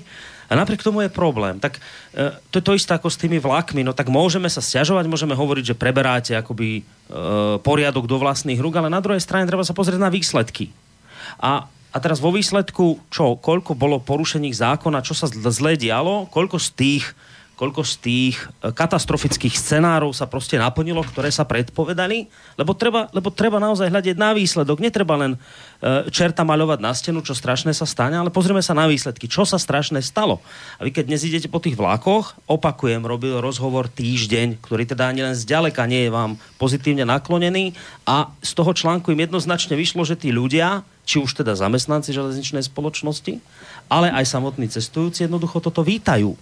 Tak to je taká akoby ani nie je moja otázka, to ani neviem, že ako sa spýtať, to je na taká rečnícke zamyslenie sa nad tým, že ako sme my tu zblbli, že keď chcete niečo robiť za účelom akoby skvalitnenia bezpečnosti ľudí, tak je to považované za niečo nenormálne, zlé a má každý 1800 skvelých dôvodov, argumentov, prečo to neslobodno robiť.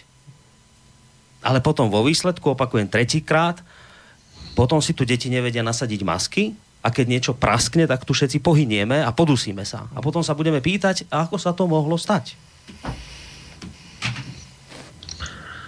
Takže asi by som e, pokročil k ďalšiemu mailu e, od Petra. E, v prvú otázku ohľadne tých odborníkov sme, dá sa povedať, zodpovedali.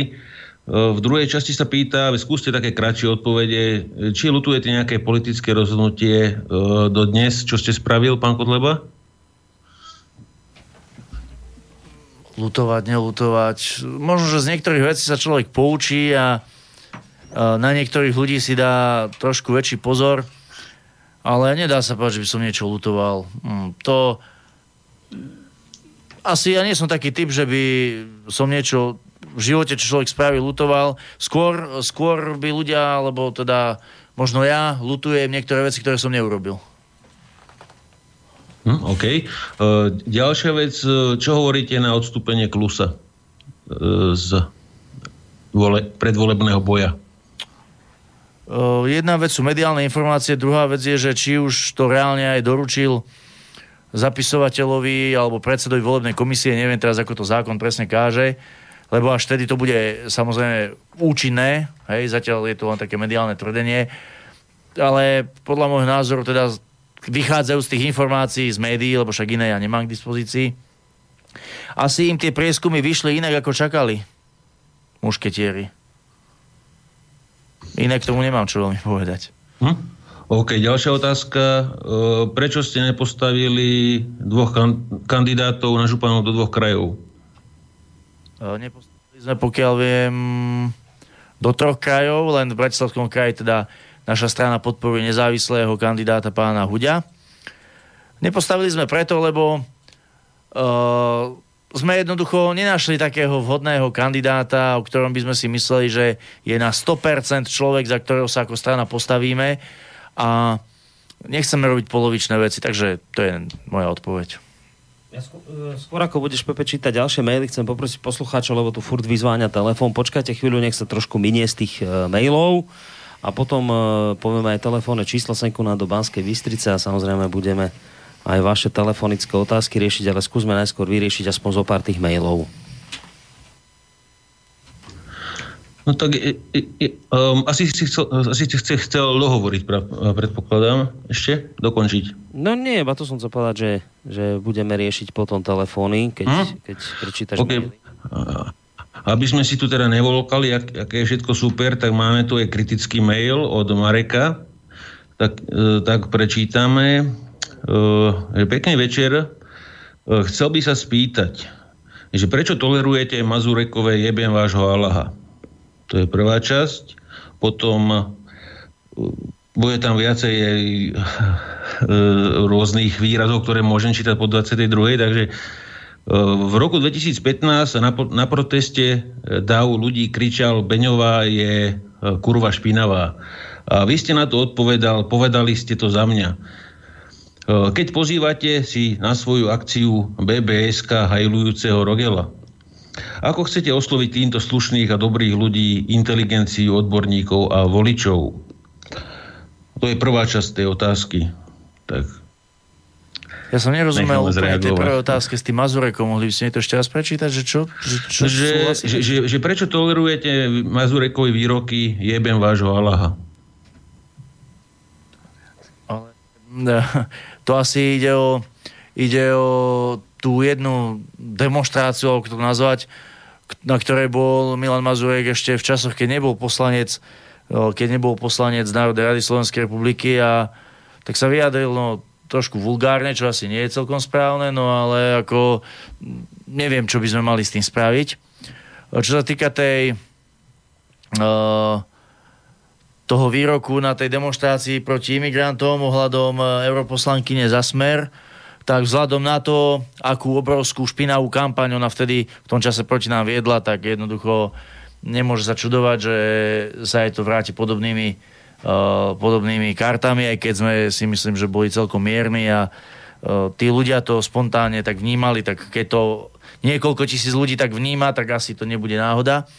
A tretia časť otázky bola... Potom tam bol hajlujúci Rogel.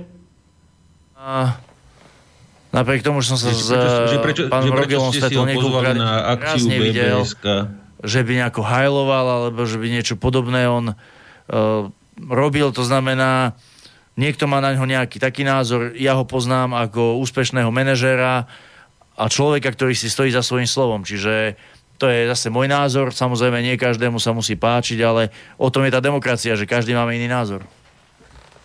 OK, dobre, pôjdeme ďalej. Uh, že keďže ste podali trestné oznámenie na Fica, ako chváli Hitlera za jeho úspešný ekonomický program, že, že máte troška iný meter na Magáta, ktorý uh, zase Hitlerovi vidí nejaké plusy, aspoň podľa teda niektorých vyhlásení, a že prečo teda nemáte rovnaký meter na každého, že prečo je teda len ten hranol zlý a ten, ten, ten Magát není zlý. Ale ja teraz naozaj neviem, že čo s, s pánom Magátom, aká otázka, alebo aký výrok, ak niekto no, vie o nejakom takom v tom výroku, zmysle, kde... že prečo ste to nepodali, to trestné oznámenie aj na neho, keďže je na Fica, áno. Ale chápete ešte raz, že neviem, o aký výrok sa má jednať, lebo žiadny taký výrok som nepostrehol. To znamená, ak ten poslucháč uh, vie o nejakom výroku, kde pán Magát chváli Hitlera tak, ako to chválil Fico, otvorene na rovinu, bez škrupul, tak nech sa páči, treba podať trestné oznámenie. Mne po môjom trestnom oznámení odpísali najprv z polície, potom z prokuratúry, že síce výrok pán premiér povedal, ale že vzhľadom na jeho osobu a minulosť a neviem čo všetko, uh, nemôžno ho vnímať ako extrémistu. Čiže ak neplatí rovnaký meter na všetkých, tak naozaj neplatí, lebo keby to povedal Janko z ulice, tak už je vo SB, ale keď to povie jeho excelencia premiér, verejný činiteľ, verejne v rozhlase, tak je to proste úplne v poriadku. Čiže tu dvojitý meter prekvita len taký buchod na Slovensku. OK. Uh, Boris, ak chceš, môžeš zdvihnúť nejakého poslucháča a my si dáme bonusovú otázku od Mareka, poslednú. Dobre. A tá by znela, pri, pri vašej protestnej jazde, ktorá bola na strednom Slovensku s, vaš, s autami a vašimi vlajkami, že prečo ste si nedali na vlajky napísané nejaké riešenia a program, ako riešiť cigánsky problém. Lebo takto sa mu to zdalo ako demonstr- suché demonstrovanie moci a stádovitosti. Takže môžete odpovedať Marekovi a potom sa pozrieme teda na nejaký telefonát. Riešenie cigánskej otázky prezentujeme už dlho, veľmi jednoducho. Ponúkneme všetkým prácu a kto tú prácu zoberie, tak za ňu je adekvátnu prácu. Však aj o tom bol náš program Krompáča a Lopaty, ktorý bol naozaj úspešný v samozprávnom, bansko samozprávnom kraji a keby vláda zmenou zákona v tom, nám tento program nezrušila, tak v ňom pokračujeme dodnes a bol by, bolo by v rámci neho zamestnaných niekoľko sto ľudí, dlhodobo nezamestnaných, bielých aj cigánov. Čiže my recept máme, my recept máme. To, že vláda robí všetko preto, aby sme neboli úspešní, to je druhá vec. Ale nech ma poslucháč naozaj neberie osobne ani zlom, ale písať si na vlajky program, tak to je, to je taká úsmevná myšlienka. No, máme niekoho na telefónnej linke, tak poďme na telefonát. Dobrý večer. No, príjemný dobrý večer, páni. Ja by som vás chcel pozdraviť do obidvoch štúdií, čo sa týka aj Mijavy a hlavne teda do Banskej Bystrici, kde osobne sedia všetci hostia. Ja by som sa chcel v prvom rade pánovi inžinierovi, magistrovi, pánovi Kotlebovi teda poďakovať za veľmi príjemný program, ktorý som mal dnes možnosť zažiť v, pod jeho taktovkou v Poltári. Boli chlapci pozrieť dneska náš región a ja som veľmi rád, že som sa mohol zúčastniť celej tejto akcie. Bolo to veľmi prínosné a teda aj na všetky otázky a odpovede pán magister veľmi dobre reagoval, takže veľká vďaka za to, že ste navštívili teda aj náš región a že ste pomenovali tie veci pravým menom. E, chcel by som sa opýtať, e, teda už konkrétne smerovanie otázky bude e, smerom k tej domvrane, ktorú ste spomínali. Ja by som sa hlavne chcel opýtať, ako bude samotná domvrana podchytená zákonom, teda konkrétne zákonom, trestným zákonom 300 z 2005 roku, paragraf 25, teda nutná obrana, jednoznačne definuje na základe akých e, podnetov alebo na základe čoho je možné použiť e, tie chmaty, hmaty a tak ďalej a hlavne teda strelnú zbraň. Čiže chcel by som vedieť, že ako budete školiť e, tých daných ľudí, ktorí budú samotnú tú domobranu vykonávať a teda ako bude legislatíva v tomto smere zvládnutá, čiže ako, ako, ako budete riešiť ten problém, hej, že aby tí ľudia mali dostatočné znalosti o tom, za akých okolností môžu použiť strelnú zbraň, za akých možností môžu teda toho človeka konfrontovať fyzicky. Čiže to je tá, tá 300 z 2005 roku, konkrétne zákon e, o nutné obrane, ak by ste vedeli niečo k tomuto povedať. A druhá otázka, tá sa nebude týkať e, konkrétne dnešnej témy, ale by som sa aj napriek tomu všetkému veľmi rád dopýtal jednu vec. Ja som mal možnosť počúvať e, pána doktora Harabina, teda člena Najvyššieho súdu a teda, teda samotnej tento inštitúcie a ja nezabudnem na jednu, jeden taký jeho výrok a teraz by som ho spojil do tejto otázky. Uh, ak by ste mi vedeli, pán inžinier, odpovedať na toto, tak toto je taká zaujímavá sféra, hej, taká, taká možno troška schizofrénia v tomto všetkom. Na jednej strane, ja si spomínam, v minulosti ste vy bol prvý človek, ktorý písal legitímne zvolenému prezidentovi Ukrajiny, pánovi Viktorovi Januk- Janukovičovi e, dopis, alebo respektíve ste ho korešpondovali priamo do Ukrajiny a požiadali ste prezidenta, aby si urobil v rámci Majdanu poriadok. Hej. V podstate bolo to tak, taká výzva z vašej strany, aby urobil všetko preto, aby banderovskí fašisti na Majdane nejakým spôsobom e, ne, neprevzali moc do rúk v tomto štáte. To bola taká prvá vec, hej, že naozaj bolo tam jednoznačné, to také možno troška vaše proruské smerovanie v tomto všetkom, že naozaj toto je ukážka toho, že asi človek, ktorý by bol fašista, tak by asi nepísal uh, proti fašistom, teda uh, na Ukrajinu. A teraz v podstate včerajší deň bol taký rozhodujúci, alebo teda ten dnešok, kde Národná kriminálna agentúra Slovenskej republiky po prešetrení uh, vášho prepojenia na financovanie z Ruska nezistila žiadne takéto, hej, žiadne, žiadne, žiadnu väzbu, hej, čo sa týka vašej strany tak ja by som sa chcel opýtať, teda na jednej strane príde pán prezident Kiska spolu s e, premiérom Ficom a s pánom Dankom do Banskej Bystrici na oslavy výročia Slovenského národného povstania a e, s takým tým svojim hviezdoslavovým kubínom tam predniesie, teda musíme vyhnať zlo z Bansko-Bystrického kraja, musíme stať to odstrániť toho fašistu, hej, ktorý tam nemá čo robiť. Čiže jednoznačne vám dajú nálepku fašistu a na druhej strane jednoznačne ste človek, ktorého obvinujú, obvinujú z toho, že ste prorusky podporovaní a bol ste jeden z mála ľudí na území Slovenskej republiky, ktorý, przval, ktorý prvý vyzval Viktora Janukoviča, aby si urobil práve s fašistami poriadok. Tak čo vlastne ste, pán Kotleba? Povedzte to prosím vás celému Slovensku. Či ste vlastne fašista, alebo či ste uh, prorusky orientovaný človek, lebo naozaj už teraz tejto schizofrénii možno nerozumiem z tých vrchných kruhov, že ako sa to vlastne toto celé vníma. Takže veľmi pekne ďakujem a som rád, že som vám mohol takto do éteru položiť otázku. Ďakujem, ďakujem veľmi pekne do počutia. Dovidenia, páni.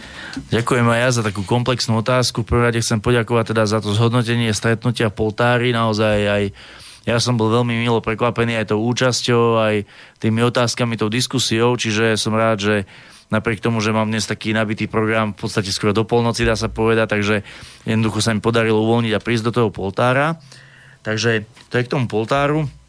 Čo sa týka toho vyháňania fašizmu a zla z Banskej Bystrice, tak ono sa to postupne, pozrite sa, ono sa to naplňa. Dneska sa vzdal klus mandátu, čiže sa to aj podarí postupne.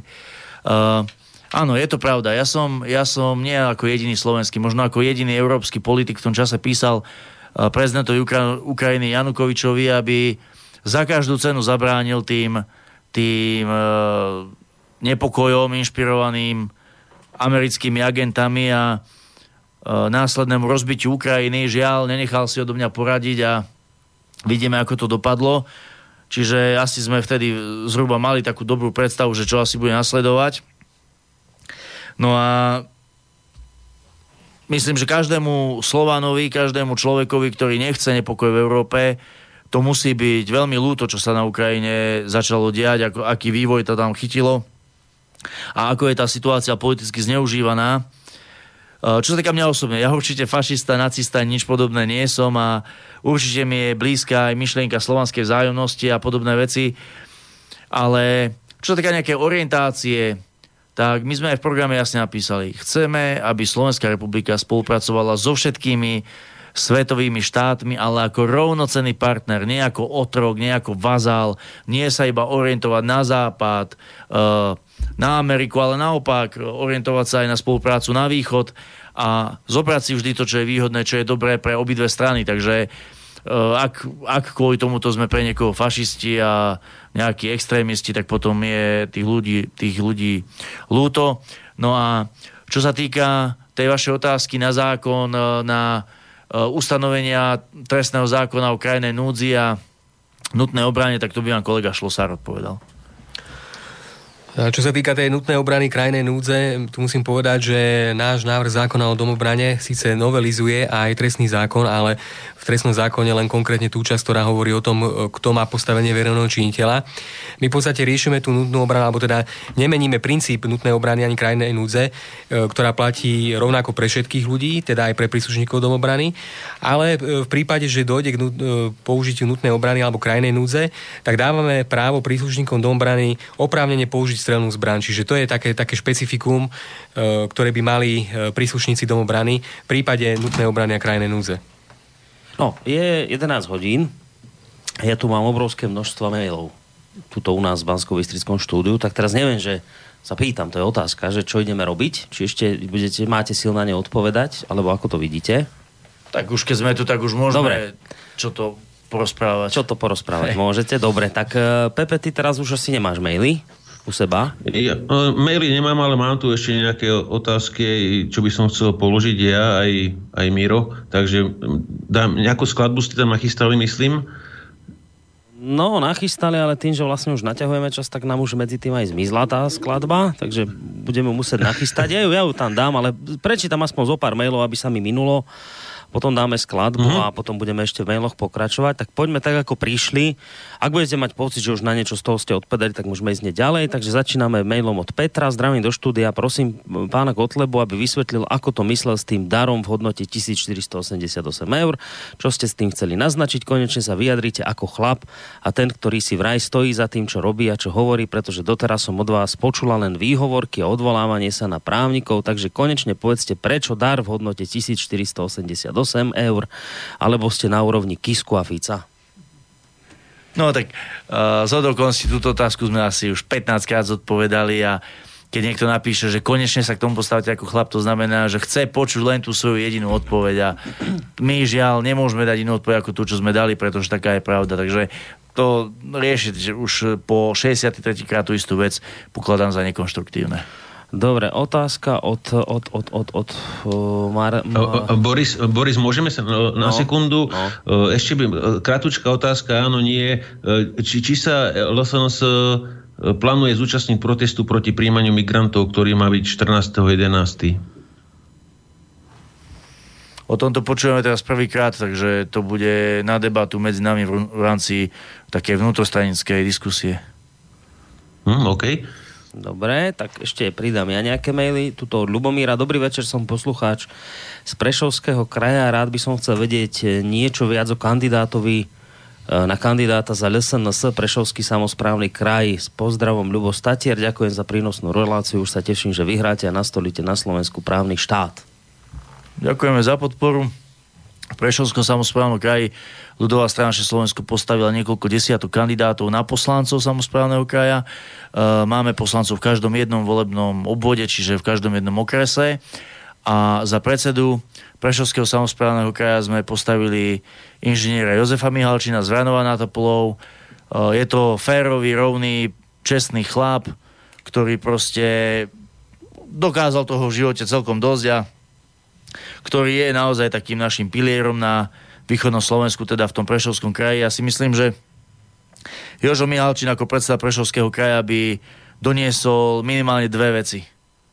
Určite e, zodpovedné hospodárenie, to znamená e, zníženie dlhu, zabránenie rozkrádania, alebo teda zastavenie toho rozkrádania a efektívne vynakladanie peňazí samozprávneho kraja na potreby ľudí a na tie kompetencie, ktoré kraj zákona má.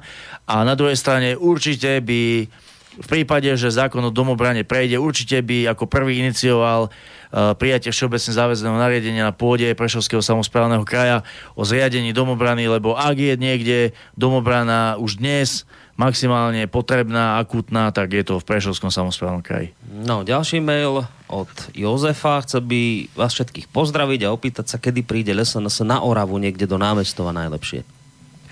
Ľudová strana naše Slovensko je na Orave prítomná neustále, pretože v Žilinskom kraji na Orave zvlášť máme veľmi silnú členskú základňu. E, máme tam krajskú kanceláriu asi v Ružomberku, okresné kancelárie sú skoro v každom jednom okrese, čiže uh, sme tam neustále a čo sa týka nejakých meetingov, tak v rámci predvolebnej kampane bude určite stretnutie v námestove.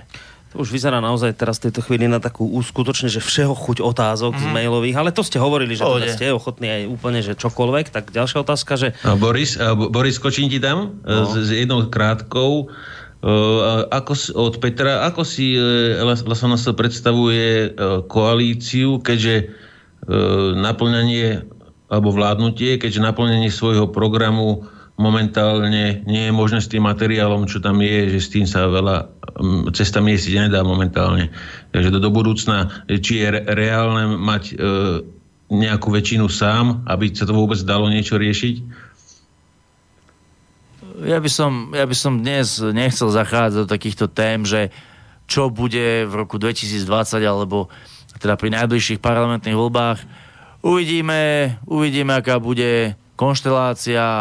Ja si, ja si myslím, som presvedčený teda, že s vôľou Božou a s pomocou ľudí to tie voľby dopadnú tak, že jednoducho ľudová strana Slovensko bude, bude mať veľké slovo a bude môcť mnohé veci v tomto štáte ovplyvniť veľmi k dobrému, teda výrazne k dobrému. No, spomínal som všeho chuť mailovú, tak ešte dve otázky a potom pesnička. E, môžete charakterizovať váš vzťah k Mečiarovi, mečiarizmu a mafiánskému obdobiu, ktoré zaviedol Mečiar na Slovensku? Vzťah k Mečiarovi a k obdobiu. No ja mám vzťah k manželke, k synovi. To ťažko povedať. Vzťah, no. Ja si myslím, že v tom čase to bol najvýraznejší politik. Jednoducho mal uh, veľmi výrazný vplyv na vytvorení alebo podiel, výrazný podiel na vytvorení Slovenskej republiky. Uh, čo bolo veľmi negatívne a čo hodnotíme veľmi negatívne, to bola privatizácia. Uh, my, keby sme mali v tom čase slovo a možnosť rozhodovať, určite by sme sa do privatizácie nepustili a určite nie dokonca v takom rozsahu a v takom koubojskom duchu, takže to je vec, ktorú jednoznačne odsudzujeme. Tá privatizácia to bol začiatok likvidácie národného majetku a jednoducho dnes, dnes e, jediné, čo s tým môžeme spraviť, tak tú privatizáciu nejakým spôsobom ešte prešetriť, prešetriť a určite tým, ktorí uh, to doslova rozkradli ten majetok, tak v rámci možnosti im ho zobrať naspäť, no iná možnosť nebude. Dobre, a ešte jeden, jeden mail pred pesničkou. Dobrý deň, zdravím hosti do štúdia. Chcem sa opýtať, či majú členovia LSNS oficiálne kontakty na iniciatívu v Českej republike, ktorá podala protest proti vyhláške EÚ zakazujúcej nosenie a držanie strelnej zbrane civilnými občanmi Európskej únie. Ak áno, aké kroky ste pri tejto žalobe podnikli? Ak nie, tak prečo?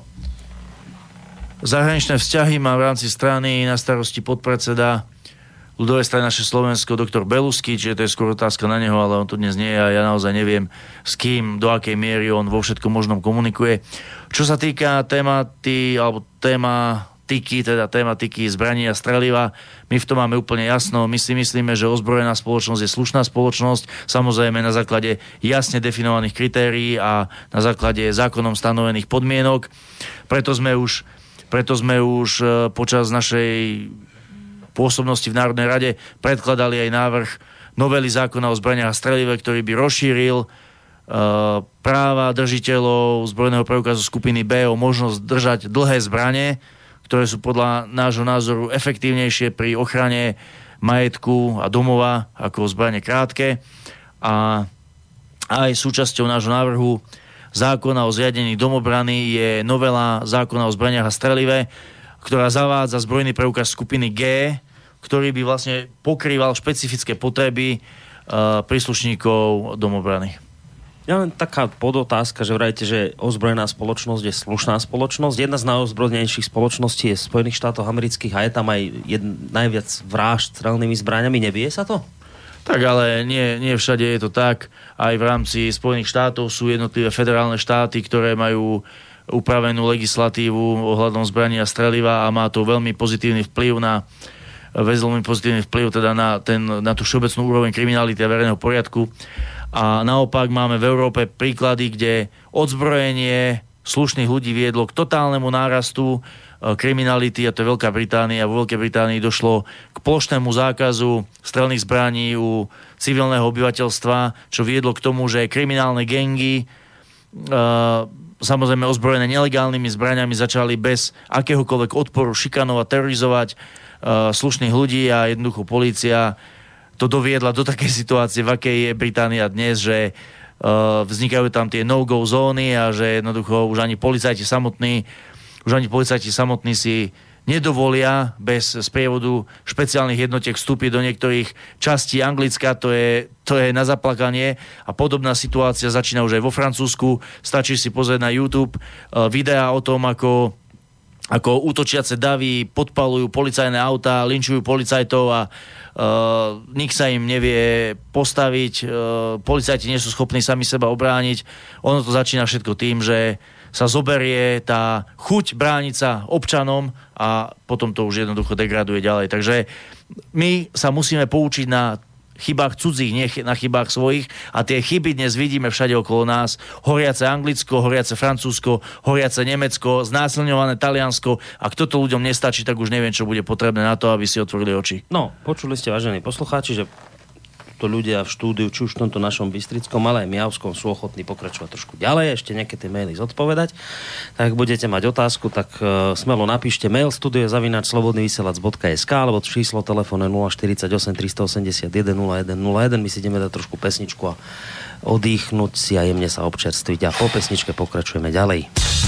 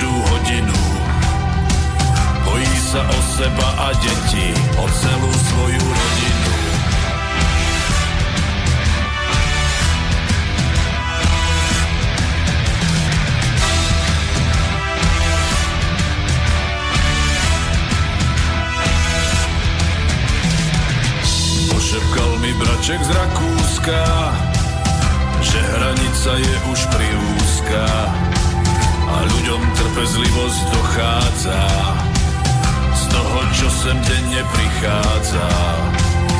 Potvrdil aj strýko z Milána, že tam vyvádzali do rána tí, čo utekajú pred vojnou. Znásilňujú naše ženy s tvárou pokojnou dceru. Euroidioti snad povedú nás na môj veru z každého smeru. Zaplaví nás invázia cudzích vás od Bruselu do Bruselu. Euroidioti snad povedú nás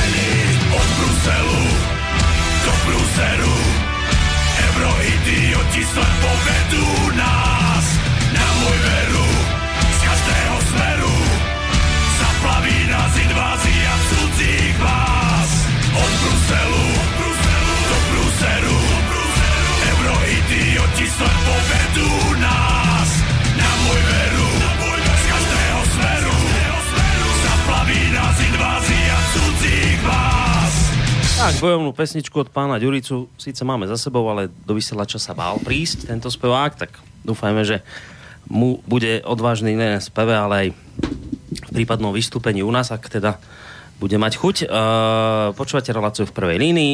Mm, verím, že sme spojení s Mijavským štúdiom. Pepe, počujeme sa? Áno, počujeme. Počujeme. Uh, ty si vravel, že máte tam aj vy nejaké otázky, ktoré by si chcel položiť, tak predtým, ako budem čítať maily, tak poďte na tie vaše tak e, či by sa mohli e, prakticky všetci e, z SNS vyjadriť, ako vnímajú toto divadielko teraz, Fico vs. Kiska a či za tým vidia niečo viac ako len nejaké politické sa naťahovanie. Lebo hovorí sa, že že by to mohlo mať spoločne niečo s príchodom tej novej neomarxistickej strany, ktorá mala, ktorej sa hovorilo predtým pár rokov, že Kisko strana nejaká príde a zrazu táto Kisko strana sa nemôže volať Kisko strana kvôli tomu, že prezident má teda nejaké, nejaké kriminálne pozadie. Takže ako to, ako to vnímate vy, túto kauzu? Pre nás predovšetkým nie je nejaký zásadný rozdiel medzi politikou, ktorú predstavuje prezident Kiska a politikou, ktorú predstavuje vládny smer, a teda Robert Fico. Obidva v podstate slúžia rovnakým záujmom a keď si pozrieme na ich politiku vo vzťahu treba z Európskej únie k NATO, tak jednoducho oni sú na jednej strane a preto aj tieto ich vzájomné naťahovačky, viete, to je to isté ako keď sa naťahuje v parlamente koalícia s opozíciou, s zdanlivou opozíciou, ale pri tom skutočnosti všetkým ide o to isté. Videli sme to aj dnes v priamom prenose, keď vlastne kandidát Sasky sa v bansko kraji vzdal v prospech kandidáta Smeru, čiže to, čo povedal kolega Šlosár, to jednoducho platí na celoštátnu a regionálnu politiku. Takže e, Stánok, chcel by si doplniť k tomu niečo? No ja sa plne stotožňujem s tým, čo povedal kolega Šlosár. Takže asi tak. A potom e, jedna, jedna taká na odľahčenie, že či, či, či, či by bola možná nejaké z toho lobistického centra na RSR, že či, by, či, či nejaká humorná príhoda, že či by sa našla od Petry. Asi nie. Humorná príhoda, viete, ono, ono, to celé, keby... ono to je asi celé humoreska, ale takže keby, asi nie. Keby to tam nebolo tak smutné, že je to dopláču, tak by to bolo mnohokrát uh, na smiech, ale on to tam nie je naozaj, nie je to smiešne ani zábavné a uh, pozerať sa, uh, udržiavať v sebe tie emócie, keď vám všetci nadávajú do fašistov, do nacistov, do takýchto, do nevzdelaných, do hlupákov, keď, keď napríklad uh, niektorí poslanci, ktorí nemajú ani vysokú školu, nadávajú kolegovi Uhríkovi, ktorý má doktorát veľký, do primitívov, tak to je, viete, to človek naozaj sa musí ťažko ovládať, lebo uh, lebo to nech, my, viete, my nie sme fašistická strana ako uh, Saska, v ktorej poslanec bije občana za to, že mu povie názor do očí na ulici. To znamená, my sa naozaj na týchto, uh, na týchto výkvetoch slovenskej politiky môžeme len zasmiať, lenže nie je to do smiechu, pretože ich neschopnosť, ich zapredanosť a ich ich, uh, ich tragické alebo také uh, zrácovské vnímanie uh, politiky ničí životy nám všetkým, takže preto to nie je na smiech.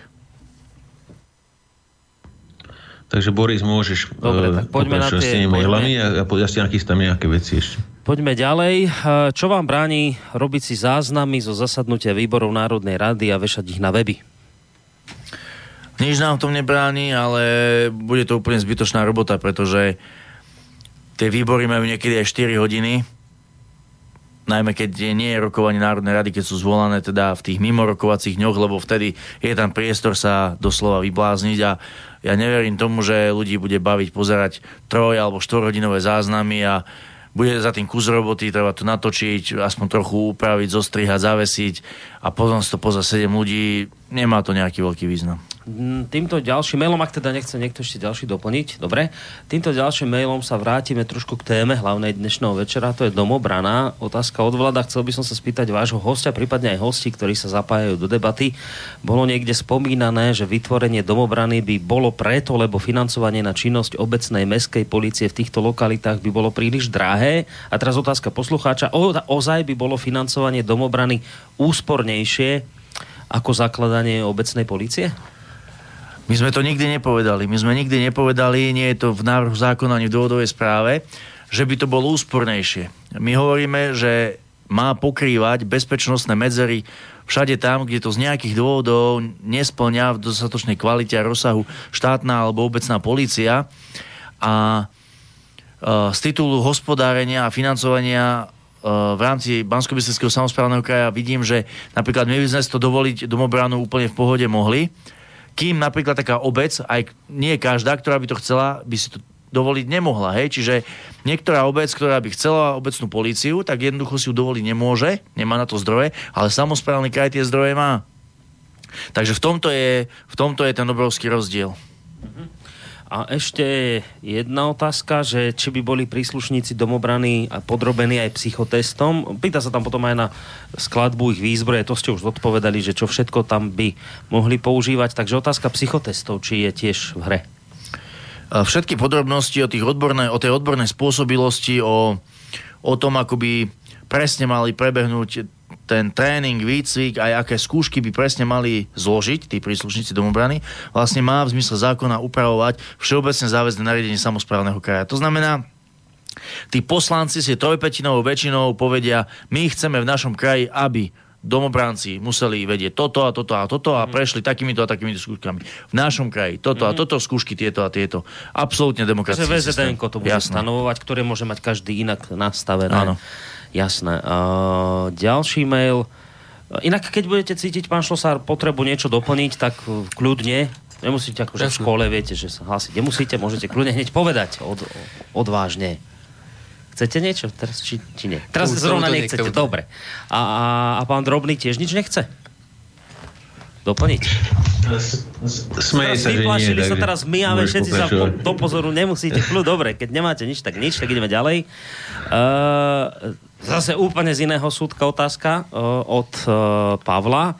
Či je ľudová strana naše Slovensko za odluku církvy od štátu? Podľa mňa je církev neziskovou organizáciou a nevidím dôvod na jej sponzorovanie peniazmi daňových poplatníkov. Toto je na takúto nočnú hodinu veľmi ťažká otázka. Také šeho chutelo. Áno, áno, je to... Len toto by bolo na, poviem, to sériu relácií a nie na dvojminútovú odpoveď. Čiže dneska asi ťažko takú kvalifikovanú a úplne jasnú odpoveď na tú tému dať tak, aby, aby sme tým povedali všetko, čo by sme chceli do toho obsiahnuť. Uh, nejaká kniha má o vás výsť, viete? Ja osobne žiadnu knihu zatiaľ nepíšem. No, nie, ale že vy, ale že o vás nejaká kniha. Viete, o mne už vyšlo toľko rôznych vecí, že ako počul som nejako z Čo si o to myslíte, sa pýta Jozef o tej knihe. Že, či no, viete... počul som, že to má písať pán Vražda, čiže to bude to bude... to bude zbierka si všetkého negatívneho, čo sa o mne dá vykonštruovať e, z netu, z vesmíru a zo všetkých možných zdrojov.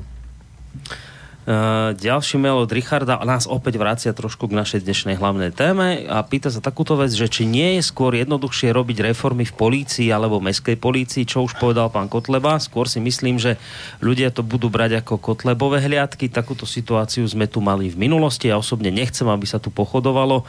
Není to o tom, aby ste si zabezpečili žiadne dvierka, zadné dvierka, keď vás už budú mať ľudia plné zuby, keď nesplníte sluby, čo ste nasľubovali voličom. Týmto hliadkam sa môžete brániť a týmito hliadkami sa môžete brániť, predsa budú vycvičení aj vyzbrojení. No to, tak vlastne túto otázku som vám kládol ja, trošku v inom akoby zložení, ale tá podstata bola presne tá istá. Už mal pocit, že ste na ňu odpovedali, ale ja čítam tie otázky tak, ako prišli, takže ak máte chuť znova ešte na to reagovať, tak môžete. Tak pán poslucháč asi nepočúval tú debatu vtedy na túto tému, respektíve ak ju počúval, tak nechcel počuť a má už dopredu vyformovaný svoj názor. To znamená, e, postavenie sa k tomu negatívne, vníma to ako nejakú našu politickú agendu alebo úderku strany, ale ten, kto, alebo každý, kto si prečíta ten zákon, kto si prečíta tú dôvodovú správu, tak musí pochopiť, že to je absolútne apolitická záležitosť a vlastne my ako strana po schválení zákona na to nebudeme mať žiadny vplyv. Nejakým spôsobom nebudeme vedieť ovplyvniť, uh, kde, v ktorých krajoch to bude zriadené, nebude zriadené. Čiže ono vlastne do tej domobrany rozmýšľa, môže vstúpiť aj váš odporca. Samozrejme, hoci kto. Zúrivý odporca. Áno, normálne, normálne ten najfanatickejší člen SAS môže spraviť skúšky, vstúpiť do domobrany, keď ho zoberú, tak s puškou v ruke môže ohrozovať v mysli hej, tých ľudí zase nás, čiže takto by som, takto sa to jednoducho nedá vnímať, to sú skreslené predstavy e, z amerických filmov a e, z tej americkej propagandy. Jednoducho je to inštitucionalizovaná forma občianských hliadok, ktorá ako e, významný a výrazný bonus ponúka dve základné veci. Financovanie zo zdrojov samozprávneho kraja a poskytnutie ochrany statusom verejného činiteľa. Ja by som ešte doplnil, že ono vyjde v domobrane nejakú stranickú zložku, nejakú, nejakú úderku a tak ďalej. To je súčasť paranoji, ktoré už dneska podlahol aj žiaľ aj generálny prokurátor Čižnár, ktorý práve týmito pojmami operuje e, vo svojej žalobe na rozpustenie našej strany. A inak to ako vyzerá s tým rozpustením? To je dobrá otázka. To, lebo však mali vás rozpúšťať, e, malo to tak vyzerať, že dokonca už ani nebudete môcť zakladať novú stranu, keď lebo ty, ten, kto, koho rozpustia, už nemôže. Tak v akom je to teraz štádiu? Kde sa to posunulo? Aktuálne je to v takom štádiu, že na začiatku septembra sme podali rozsiahle vyjadrenie e, k žalobe generálneho prokurátora, ktoré číta niekoľko sto strán, s prílohami možno už aj tisíc strán e, kde sme sa vlastne veľmi fundovane vyjadrili a kde sme rozobrali každý jeden žalobný bod generálneho prokurátora. A momentálne čakáme, ako sa vlastne na toto naše vyjadrenie vyjadri zase generálny prokurátor. Čiže e, po, počkáme si na to, ako bude on reagovať. No, lebo bolo také zaujímavá situácia, si si na to spomínate, vyjadroval sa k tomu aj bývalý generálny prokurátor pán Dobroslav Klenka, ktorý vám v minulosti rozpúšťal e, pospolitosť a on vlastne, vlastne hovorí, že no ja teraz akože nejak tak zmysle, ho budem parafrazovať, že ja teraz vlastne nezávidím pánovi Čižnárovi, lebo neviem si predstaviť, na čom teraz postaví akoby ten dôvod rozpustenia LSNS, lebo ja ho momentálne nevidím a to hovorím ako človek, ktorý v minulosti rozpúšťal e, pospolitosť, takže akože nemám prečo fandiť LSNS, ale že jednoducho ten dôvod nevidel. Takže je to akoby aj riziko, že, teda riziko pre vás nie, ale niekto by to mohol vnímať ako riziko, že vás vlastne nerozpustia nakoniec, že na to nebude dôvod. Či? No, ja to poviem tak romanticky. E, kolega tu hovoril o tých lehotách a o tom, že vyjadrenie, vyjadrenie. Sme v očakávaní. To už Sme v očakávaní. A čo sa týka tých dôvodov, tak my k tomu spravíme sériu takých video, video vysvetlení, aby ľudia pochopili, že aké nezmysly bol politický prokurátor Čižnár schopný dať do, toho, do tej žaloby proti našej strane. Za všetky spomeniem úplné, úplnú absurditu a síce, že ľudová strana Slovensko používa ako svoj symbol hymnickú pieseň Hej Slováci.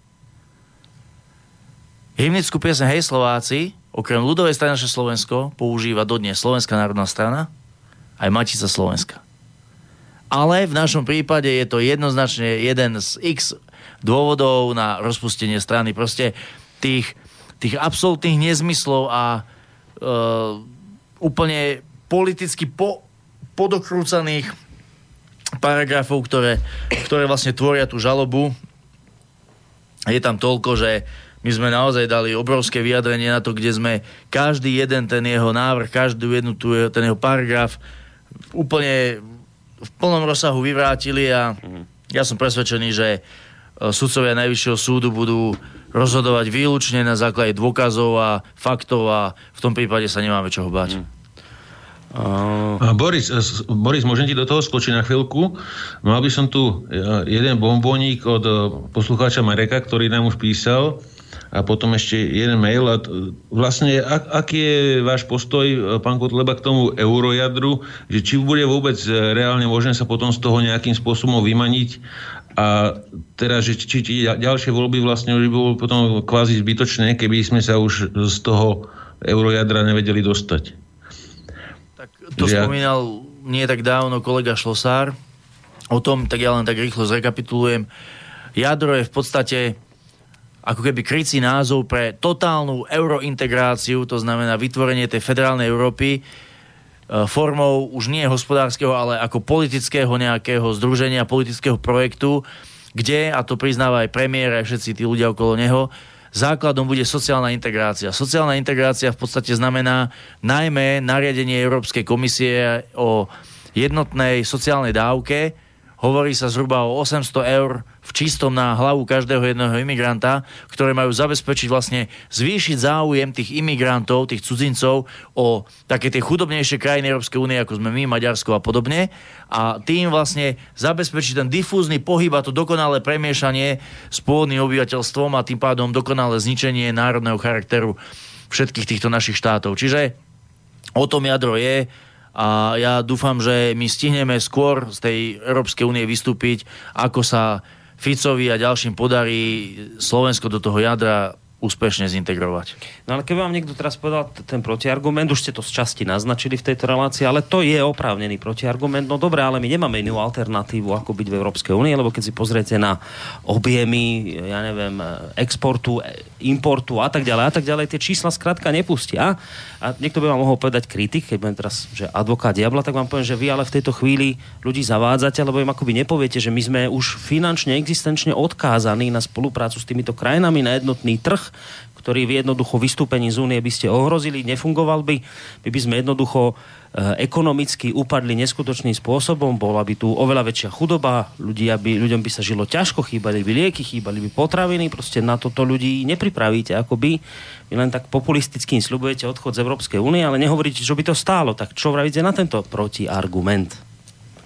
Samozrejme sú to nezmysly a tiež také strašenie, že čo by sa stalo, keby sme vystúpili z Európskej únie, že by sme nejako padli. Ono, tieto reči najčastejšie rozširujú ľudia, ktorí napríklad aj keď e, vznikala e, Slovenská republika, tak e, mali plné ústa toho, že jednoducho my ako štát nie sme schopní fungovať samostatne, že ak vyhlásime tú samostatnosť, ak budeme mať nejaké vlastné kompetencie, tak jednoducho ekonomicky padneme, ak budeme mať vlastnú slovenskú korunu, tak takisto to nebude fungovať. Samozrejme všetko fungovalo, respektíve nič nič, žiadny hospodársky prepad sa nekonal. A keď hovoríme o tej alternatíve, tú alternatívu ukázala napríklad Veľká Británia práve tým, že vystúpila z Európskej únie. Jednoducho alternatíva e, vo vzťahu k členstvu v Európskej únie alebo v nejakom jadre je, je práve v tom, že jednoducho v tom jadre alebo v Európskej únii e, jednoducho nebudeme. Dobre, ale zase viete, že porovnávať Britániu so Slovenskom a jej ekonomickú silu je neadekvátne. Tak ja to ešte doplním o taký ďalší argument, že tí, ktorí túto pesimistickú pesničku o vystúpení Slovenska z Európskej únie neustále omielajú dokola, tak hovoria len o tom, že koľko toho vyvážame a ako sme závislí, ako máme otvorenosť ekonomiky a podobné veci, ale ako si zabudnú vždy podotknúť, že koľko toho dovážame že ako sme na tom s potravinovou sebestačnosťou, ako sme na tom s energetickou sebestačnosťou. A jednoducho, kým z Európskej únie nevystúpime, tak nikdy si tieto veci do poriadku nedáme. A tá závislosť sa bude iba viac a viac prehlbovať. Čiže ja som tu už nezás povedal ten, uh, to pripodobnenie ku kolotoču, že Európska únia, integrácia do, teda, do toho jadra Európskej únie je ako rozbiehajúci sa kolotoč, ktorý kým z neho vyskočíte, keď ide pomaly, tak ešte to ako tak zvládnete, ale keď z neho vypadnete, keď sa krúti na plné, na plné obrátky, tak jednoducho tie následky sú katastrofálne. Čiže my musíme, ak chceme prežiť, musíme z Európskej únie vystúpiť tak či tak, ale čím skôr, tým lepšie. A určite skôr, ako sa podarí zatiahnuť tých zradcov Slovensko do toho jadra, lebo to už bude záverečná potom. Že vravíte, že ešte teraz sa dá, hej, že je to bolestivé, ale dá sa a že potom sa už nebude dať. Respektíve už potom by to bola naozaj katastrofa. Teraz sme v stave, že nám hnie prst. Bojíme sa si ho oťať, ale vieme, že keď si ho neotneme, tak prídeme o celú ruku. A tí, ktorí sa boja oťať prst, radšej povedia, vydržím 3 roky, lebo možno to nejako rozchodím, lenže o 3 roky už tá hniloba bude až polakeť. Hm. A už to potom nerozchodíme. Uh, Pozdravujem Mariana Kotlebu a ďalších hostí. Držím palce pri predložení tohto zákona. To sa opäť vraciame k domobrane. Pri hlasovaní sa v skutočnosti ukáže, ktorým poslancom, či už z koalície alebo z fiktívnej opozície, ide o bezpečnosť občanov. Rovnako držím palce v krajských voľbách. Verím, že zmena môže nastať vo viacerých krajoch a vyženieme zlodejov z krajských zastupiteľstiev, napísal Michal. Ďakujeme za podporu. Hmm, ako si LSNS predstavuje koalíciu, vládnutie, čiže naplňanie svojho programu, keď nemá momentálne spojenca? To sme už hovorili, že teda počkajme na to, ako ľudia rozdajú karty v ďalších parlamentných voľbách a potom sa môžeme o tom rozprávať, pretože dnes sme jedna z, opozič- z opozičných strán a e, v opozícii sa veľa toho presadiť nedá, takže my sa sústredíme teraz na samozprávne kraje, v bansko kraji, kde sme mohli niektoré veci ovplyvniť, si myslím, že tie výsledky sú úplne jednoznačné. A verím tomu, že ľudia to zohľadnia teda nielen v ďalších krajoch, ale potom aj v tých ďalších parlamentných voľbách a po nich už budeme mať reálnu možnosť ovplyvňovať veci na Slovensku k lepšiemu. Ďalší mail e, od Pavla, ten sa chce opýtať, e, že aký máte názor na súčasné dianie v slovenskej pospolitosti. Sledujete to? Tam, ako, čo sa tam deje? Nesledujeme toto dianie, nemáme dôvod to sledovať. Ja som prekvapený, že Slovenská pospolitosť ešte aj funguje po rozpustení. Čo? Či, ani to nevieme. Nezaoberáme sa vôbec eh, Dobre, Dobre tak ideme ďalej. Ani vy sa nezaoberáte, pán Kotleva. Dobre. Ani pán Drobný sa nezaoberá?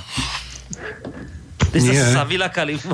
Dobre. Ale, ale Boris, skočím ti tam, mám tu jeden, jeden taký bonusový dotaz no. od Mareka. No. A ten sa pýta, e, že e, čo by mali čakať teraz Židia, keď ich nedávno pán Mizík na Facebooku dourážal, kauza kiskové oceňovanie, a tiež aj po posudzovaní pána Kotlebu v parlamente, že kto má neslovanské črty tváre. Eh, chceli ste s tým naznačiť, že sa eh, niečo bude robiť Židom? Alebo ľuďom s veľkým nosom? Alebo zákerným protislovenským sionistom? Pýta sa Marek. Tak Marek má zaujímavé myšlenkové pochody a pokiaľ si dobre pamätám, uh, tie výroky nášho poslanca Stana Mizika v parlamente, on kritizoval len formu vlády, formu vlády v Izraeli a islám ako nejaký politický systém. Čiže mm, ako ja dosť dobre neviem, že čo by sa malo robiť Židom, alebo že vlastne poslucháč akú odpoveď od nás očakáva. Lebo my nikomu nič v pláne robiť nemáme a som normálne z toho taký prekvapený. Spomína to, že ste posudzovali v parlamente neslovanské črty tváre. Bolo také? To bolo v rámci jedného vystúpenia ohľadom zahraničných agentov, práve ohľadom toho nášho návrhu zákona o e, dokladovaní mimovládiek, zdroj svojich peňazí a tam sme za príklad spomínali e, nejakých politológov, alebo ja si to už presne nepamätám, ktorí sú najmodrejší, ku všetkému sa vyjadrujú a ktorých práve spája to, že vyzerajú tak, ako vyzerajú a ktorí zjavne ten e, svoj vzťah k Slovensku asi pozitívne nemajú. Mm, no, od Mareka si prečítal vlastne otázku, túto vidím aj ja. Tuška, neviem. Ja, ja Jan píše, že Jan nie je otázku, skôr taký názor, že vám vyjadruje podporu a žije v Londýne už 6 rokov a dúfa v jedno jediné, aby sme nikdy nedovolili multikulturalizmus na Slovensku. Ďakujem pekne a ja sa čudujem, ako to 6 rokov v Londýne vydržal v, tej, v tom prostredí, ktoré tam dnes je. Uh, pán Kotleba, toto je otázka na vás od Petra z Námestova. Máte kandidáta na predsedu Žilinského samozprávneho kraja s menom Peter Sagan. Viete, čo robíte, že? Držím palce a pôjdem voliť.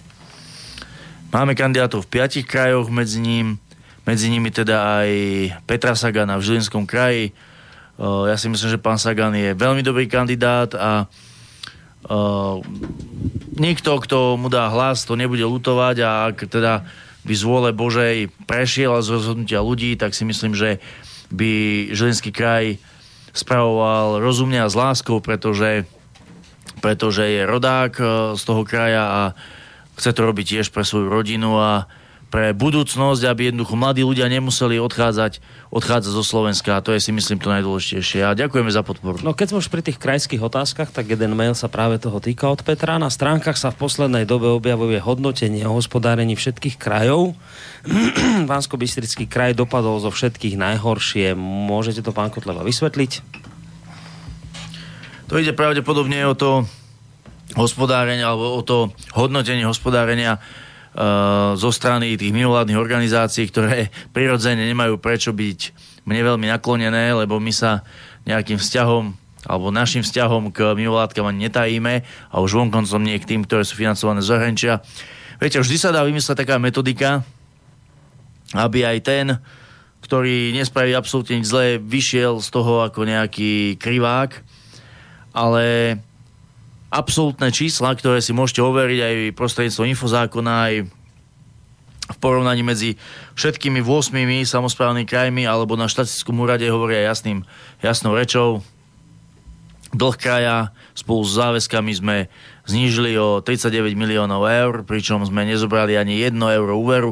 To znamená z pohľadu všetkých županov, ktorí kedy, z pohľadu všetkých predsedov krajov, ktorí kedy boli na čele bansko samozprávneho kraja, máme jednoznačne najlepšie uh, ekonomické výsledky. Uh, napriek tomu, že sme nezobrali žiadny úver, sme dokázali spraviť, opraviť, úplne opraviť, obnoviť o 75 kilometrov druhej, ciest druhej a tretej triedy viac, ako to bolo za predošlého obdobia volebného a to ešte bez eurofondov podotýkam. To znamená, vtedy sa dlh zvýšil o 28 miliónov, záväzky o 17 miliónov, to znamená 45 miliónov spolu. Ja som preberal kraj so záväzkami zhruba, alebo teda s dlhom a záväzkami vo výške zhruba 71 miliónov eur. My sme dokázali z tohto obrovského dlhu odrátať 39 miliónov eur opraviť o 75 km viacej ciest, ako sa opravilo za celé minulé obdobie.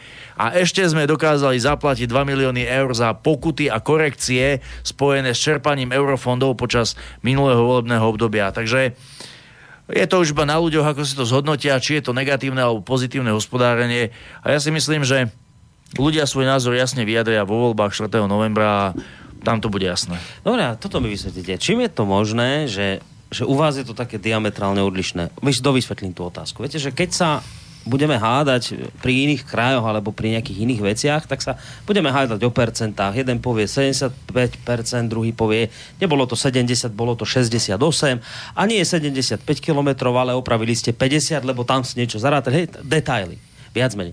Ale u vás je to tak, že u vás je to že byť, že buď alebo. Jedna strana vraví, vy hovoríte teraz, že viac z toho, čo sme si vypočuli, tak to tu prekvitá, je to tu super, hej. Dobre, prehnanie trošku Neviem, povedané. Dobre, ja som to trošku, hej, sme, jasné. ja som to trošku samozrejme prehnal jasné. a tá druhá strana zase hovorí, že ale úplná katastrofa. Že, že, ale úplná katastrofa, teda to znamená, Kotleba neobnovuje cesty, Kotleba zrušil eurofondy, takže za tu nič neopravuje. Keď sa pozrite na bansko kraj, celý stagnuje, je ošarpaný, nič sa nestáva, nič sa nerobí. Čiže úplne, že, že druhá strana mince, totálna katastrofa. Ano. Viete mi toto nejako vysvetliť? Viete, my e, pri našom hodnotení môžeme vychádzať iba z reálnych čísel a faktov, ktoré sú na jednej strane e, nespochybniteľnou a zákonnou súčasťou či rozpočtu samozprávneho kraja, alebo záverečnej správy o hospodárení samozprávneho kraja, alebo e, záverečnej správy o hospodárení bansko regionálnej správy ciest a štatistických údajov. Na druhej strane mimovládky, ktoré vytvárajú podobne ako prieskumy, verejné mienky vytvárajú na želanie tie výsledky, vychádzajú vždy z údajov a štatistiky, ktorá nám nie je dostupná a nevieme sa k nej nejakým spôsobom vyjadriť. Nevieme povedať, či tie fakty, z ktorých vychádzajú, sú objektívne, či tá metodika, ktorú používajú, je nastavená vyvážene, alebo či tie váhy sú nastavené tak, aby to zodpovedalo ich nejakému cieľu. Viete, uh, poviem príklad. Cesty sme začali opravať v veľkom štýle, o mnoho výraznejšom rozsahu, ako to bolo z minulosti. Znižujeme ten e, dlh samozprávneho kraja, odmietame si brať nové úvery. E, v rámci toho investujeme naďalej do údržby, obnovy a rekonštrukcií zariadení, ktoré patria pod samozprávny kraj. Napríklad do kultúrnych, do zariadení sociálnych služieb sme investovali trojnásobne viac, ako to bolo počas e, minulého volebného obdobia. Ale môže sa stať, že v porovnaní s minulým obdobím sme nejako percentuálne primerane alebo možno o niečo menej spravili jednu čiastkovú úlohu. Viete, a vy keď si nastavíte uh, šta, uh, ten vzorec tak, že práve tam, kde to vychádza pre kotlebu negatívne, dáte najväčšiu hodnotu, váhu, do toho vzorca, tak potom vám celkové hodnotenie, aj keď tie ostatné sú pozitívne, vyjde negatívne a keď verejnosti sprístupnite len výsledok, ale nesprístupnite ten vzorec, ten algoritmus a nastavenie tých váh, tak jednoducho proti tomu sa nedá brániť. Mm-hmm. Čiže toto je dôvod, že prečo? No ja idem na to matematicky, viete, ja som z niečo z tej matematiky akože si preskákal a jediný tento spôsob ma napadá, ako sa to dá zmanipulovať tak, aby to navonok sa javilo ako, ako objektívne a vedecky nejako e, zdôvodnené. No dobre, pri tejto príležitosti ešte jednu vec vyťahnem, keď sme pri tých peniazoch a hospodárení, dávam takú otázku, že či prídete na to, že čo sa chcem spýtať. My no. potrebujeme na chod nášho rádia mesačne okolo 8 tisíc eur. Áno. Netušíte, kam smerujem? Došlo. No? Áno, hovoríte, za, áno hovoríte, za... hovoríte o úprave uh, Všeobecne záväzného nariadenia samozprávneho kraja o poskytovaní dotácií. Nie, nie, nie, nie, nie, nie. nie, nie, nie.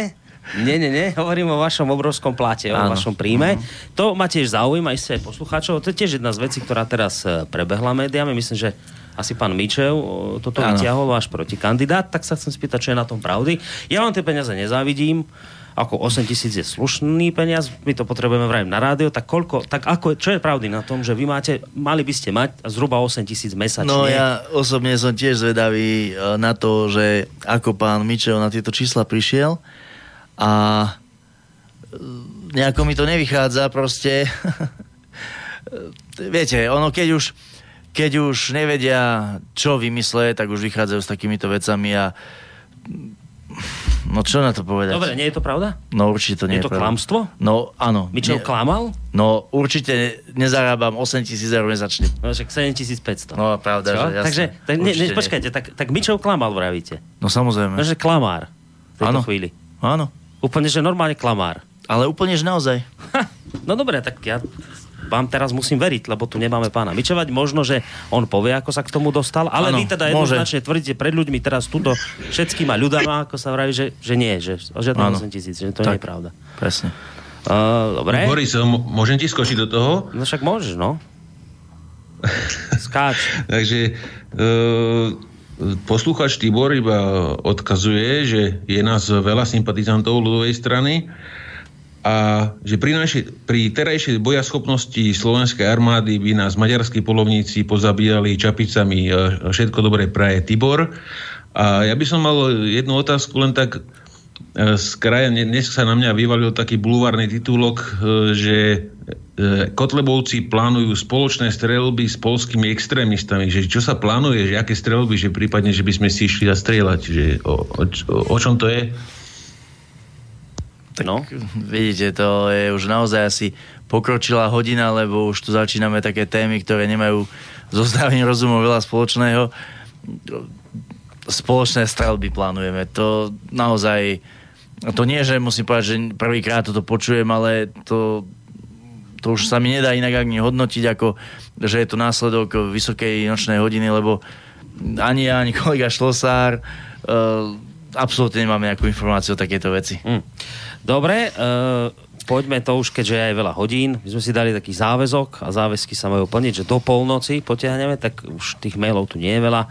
Tuto, aha, hneď Milka píše to, čo som sa pýtal, tak prečítam aspoň ten e-mail, už si ste naň odpovedali. Dobrý večer, moja otázka nesúvisí s témou. Pochopím, ak ju vynecháte, ale tieto dni narážam na výzvu pána Mičeva, adresovanú pánovi Kotlebovi, aby zverejnil, zdôvodnil, či potvrdil svoj príjem 8 tisíc eur, aký je teda jeho skutočný príjem sa pýta Milka, asi o skutočnom príjme nebudete hovoriť, lebo to ani vám nemusíte, ale že ste povedali, že tých 8 tisíc to je klamstvo. Tak asi týmto to uzavrieme? Či chcete povedať? Ako... Áno, ale ja by som chcel v tejto veci ešte podotknúť jednu vec, že keď už sa bavíme o peniazoch, uh, nechcem robiť reklamu mm, pánovi protikandidátovi, ale mohol by spomenúť spôsob, akým uh, bolo nutné počas jeho vedenia dofinancovávať opakovanie uh, Múzeum SMP, a navyšovať rozpočet rádovo o desiatky percent, aby to jednoducho vyšlo. To znamená, to znamená, tu ide rozprávať o nejakých peniazoch človek, ktorý má problém s vedením relatívne malého kultúrneho zariadenia až do takej miery, že ministerstvo musí navyšovať rozpočet, ktorý bol už i tak finan- um, dimenzovaný uh, dosta- re- relatívne štedro a tak uh, bohato. A ja si neviem predstaviť, ako by vyzeral samozprávny kraj pod vedením človeka, ktorý potrebuje navyšovať zdroje pri jednom jedinom zariadení. Pričom samozprávny kraj má pod sebou desiatky kultúrnych, sociálnych a školských zariadení a ich vedenie nie je možné ani len porovnať s vedením jedného múzea SMP v Banskej Bystrici. Mm, ďalší mail, ak by e, Marian Kotleba reagoval na výrok e, Roberta Fica, že Slovensko nemá inú alternatívu ako táto vláda a smerovanie do jadra EÚ. Otázka, aké alternatívne cesty vidí SNS pre Slovensko? Na to odpoviem ja, ako som už aj hovoril predtým, jednoducho alternatíva otroctva a straty samostatnosti Slovenskej republiky je jednoducho sloboda a e, nezávislosť, ktorú sme tu mali, ale ktorú sme proste stratili.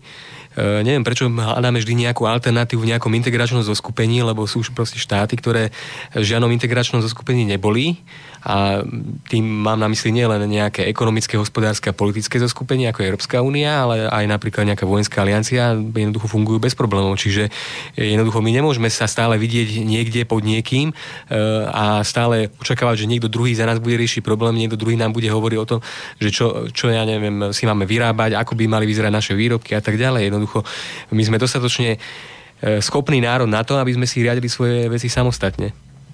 Eh, dobre, a otázka číslo 2. Aký koaličný potenciál, zase to už je otázka, ktorá zaznela, ale ak budete cítiť niečo ešte doplniť, tak môžete. Aký ko- koaličný potenciál by vedela LSNS vytvoriť, lebo je očividné, že tí, čo ich tak usilovne nálepkujú ako neonacistov a podobne, to robia práve s tým cieľom, aby znížili ten koaličný potenciál, jak doma, tak v zahraničí, čo veľa voličov odradí od toho, aby ich volili, lebo vytvárajú zdanie, že Slovensko sa LSNS dostane do izolácie. Áno, je to taká účelová, vytrvalá e, kampaň proti nám, aby znechutili tých ľudí a zobrali im nejakú nádej na zmenu a na záchranu Slovenska, ale my hovoríme a zopakujem to aj tu, že je najvyšší čas, aby ľudia začali politikov hodnotiť podľa činov a nie podľa rečí a podľa e, nejakých e, slubov.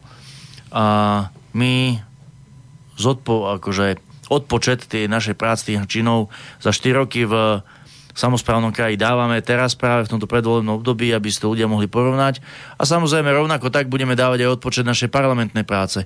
A aj dnes táto deba, debata pôvodne teda na tému návrh zákona o domobrane je vlastne dôkazom toho, že nespíme na Vavrínoch, nešli sme do Národnej rady kvôli tomu, že sme silmocou chceli byť poslancami, ale práve kvôli tomu, že chceme robiť pre ľudí a z kraja alebo v kraji sme zistili, že skutočné zmeny sa dajú spraviť len z parlamentu. Čiže v parlamente využívame ten priestor na to, aby sme predkladali návrhy na skutočné zmeny alebo návrhy, ktoré by priniesli skutočné zmeny Slovensku. No a tie ďalšie voľby ukážu a verím tomu, že aj vďaka týmto reláciám sa ľuďom postupne otvárajú oči a že a že tie voľby dopadnú úplne inak, čo sa týka výsledkov ľudové strany naše Slovensko. No, týmto mailom skončíme, lebo už aj čas sa nám naplňa pomaly. A je taký nepríjemný mail pre vás, pán Kotleba. Uvidíme, ako sa s ním popasujete v závere tejto relácie. Na webovej stránke sú zverejnené údaje z daňového priznania Mariana Kotlebu, kde sa uvádza, že z výkonu verejných funkcií má príjem niečo cez e, 19 tisíc eur. Mňa by skôr zaujímalo to, čo má v kolónke iné príjmy, kde sa uvádza číslo niečo cez 17 tisíc. Aký iný príjem pán Kotleba má? Tam sú eh, podľa všetkého zahrnuté, ja si to už presne nepamätám, ale podľa všetkého sú tam zahrnuté paušálne náhrady a príjmy, ktoré má z prenajmu nehnuteľnosti, to je celé.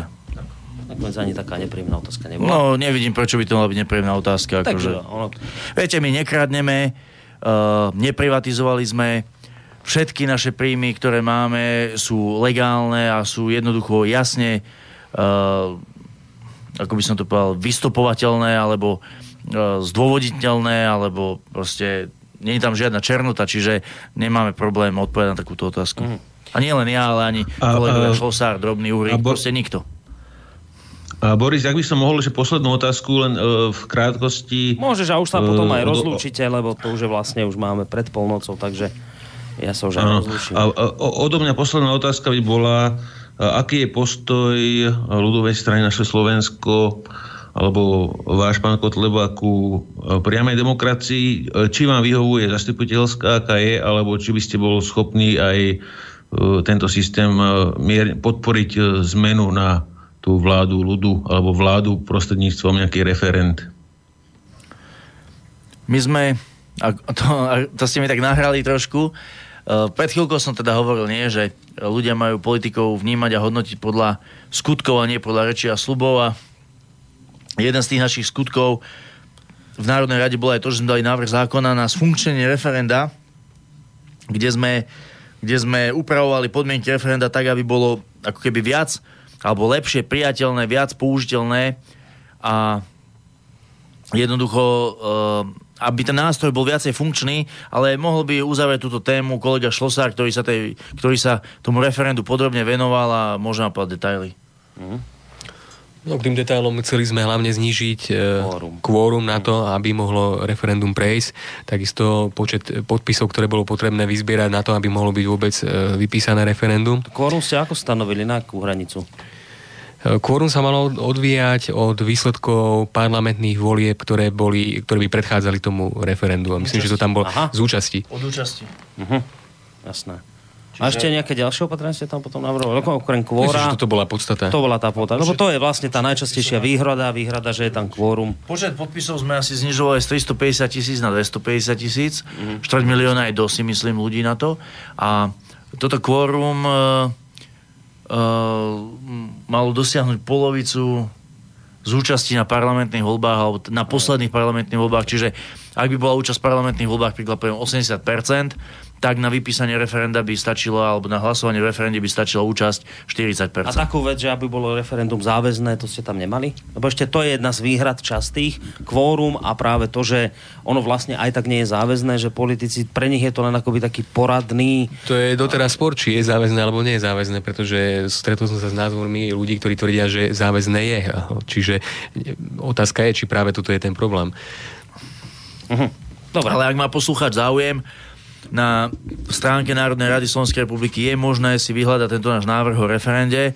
Tam je komplet vlastne celý návrh plus dôvodová správa, dá sa to doštudovať, pozrieť si, prípadne kolegovi Šlosárovi napísať ako členovi ústavnoprávneho výboru otázku a on pošle určite kvalifikovanú odpoveď. No, dobre, tak tým, že sme sa dostali k polnoci a slúbili sme si, že do polnoci a dosť, tak asi by sa patrilo rozlúčiť, ale keďže Pepe to dnes tvoja relácia, tak ten záver teda nejak venujem tebe ty sa rozlúč, tak to povie. Takže veľmi pekne ďakujem e, všetkým dnešným hostom dnešnej relácie. Takže poďakujem Marianovi Kotlebovi, ja som si aj meno nepomýlil.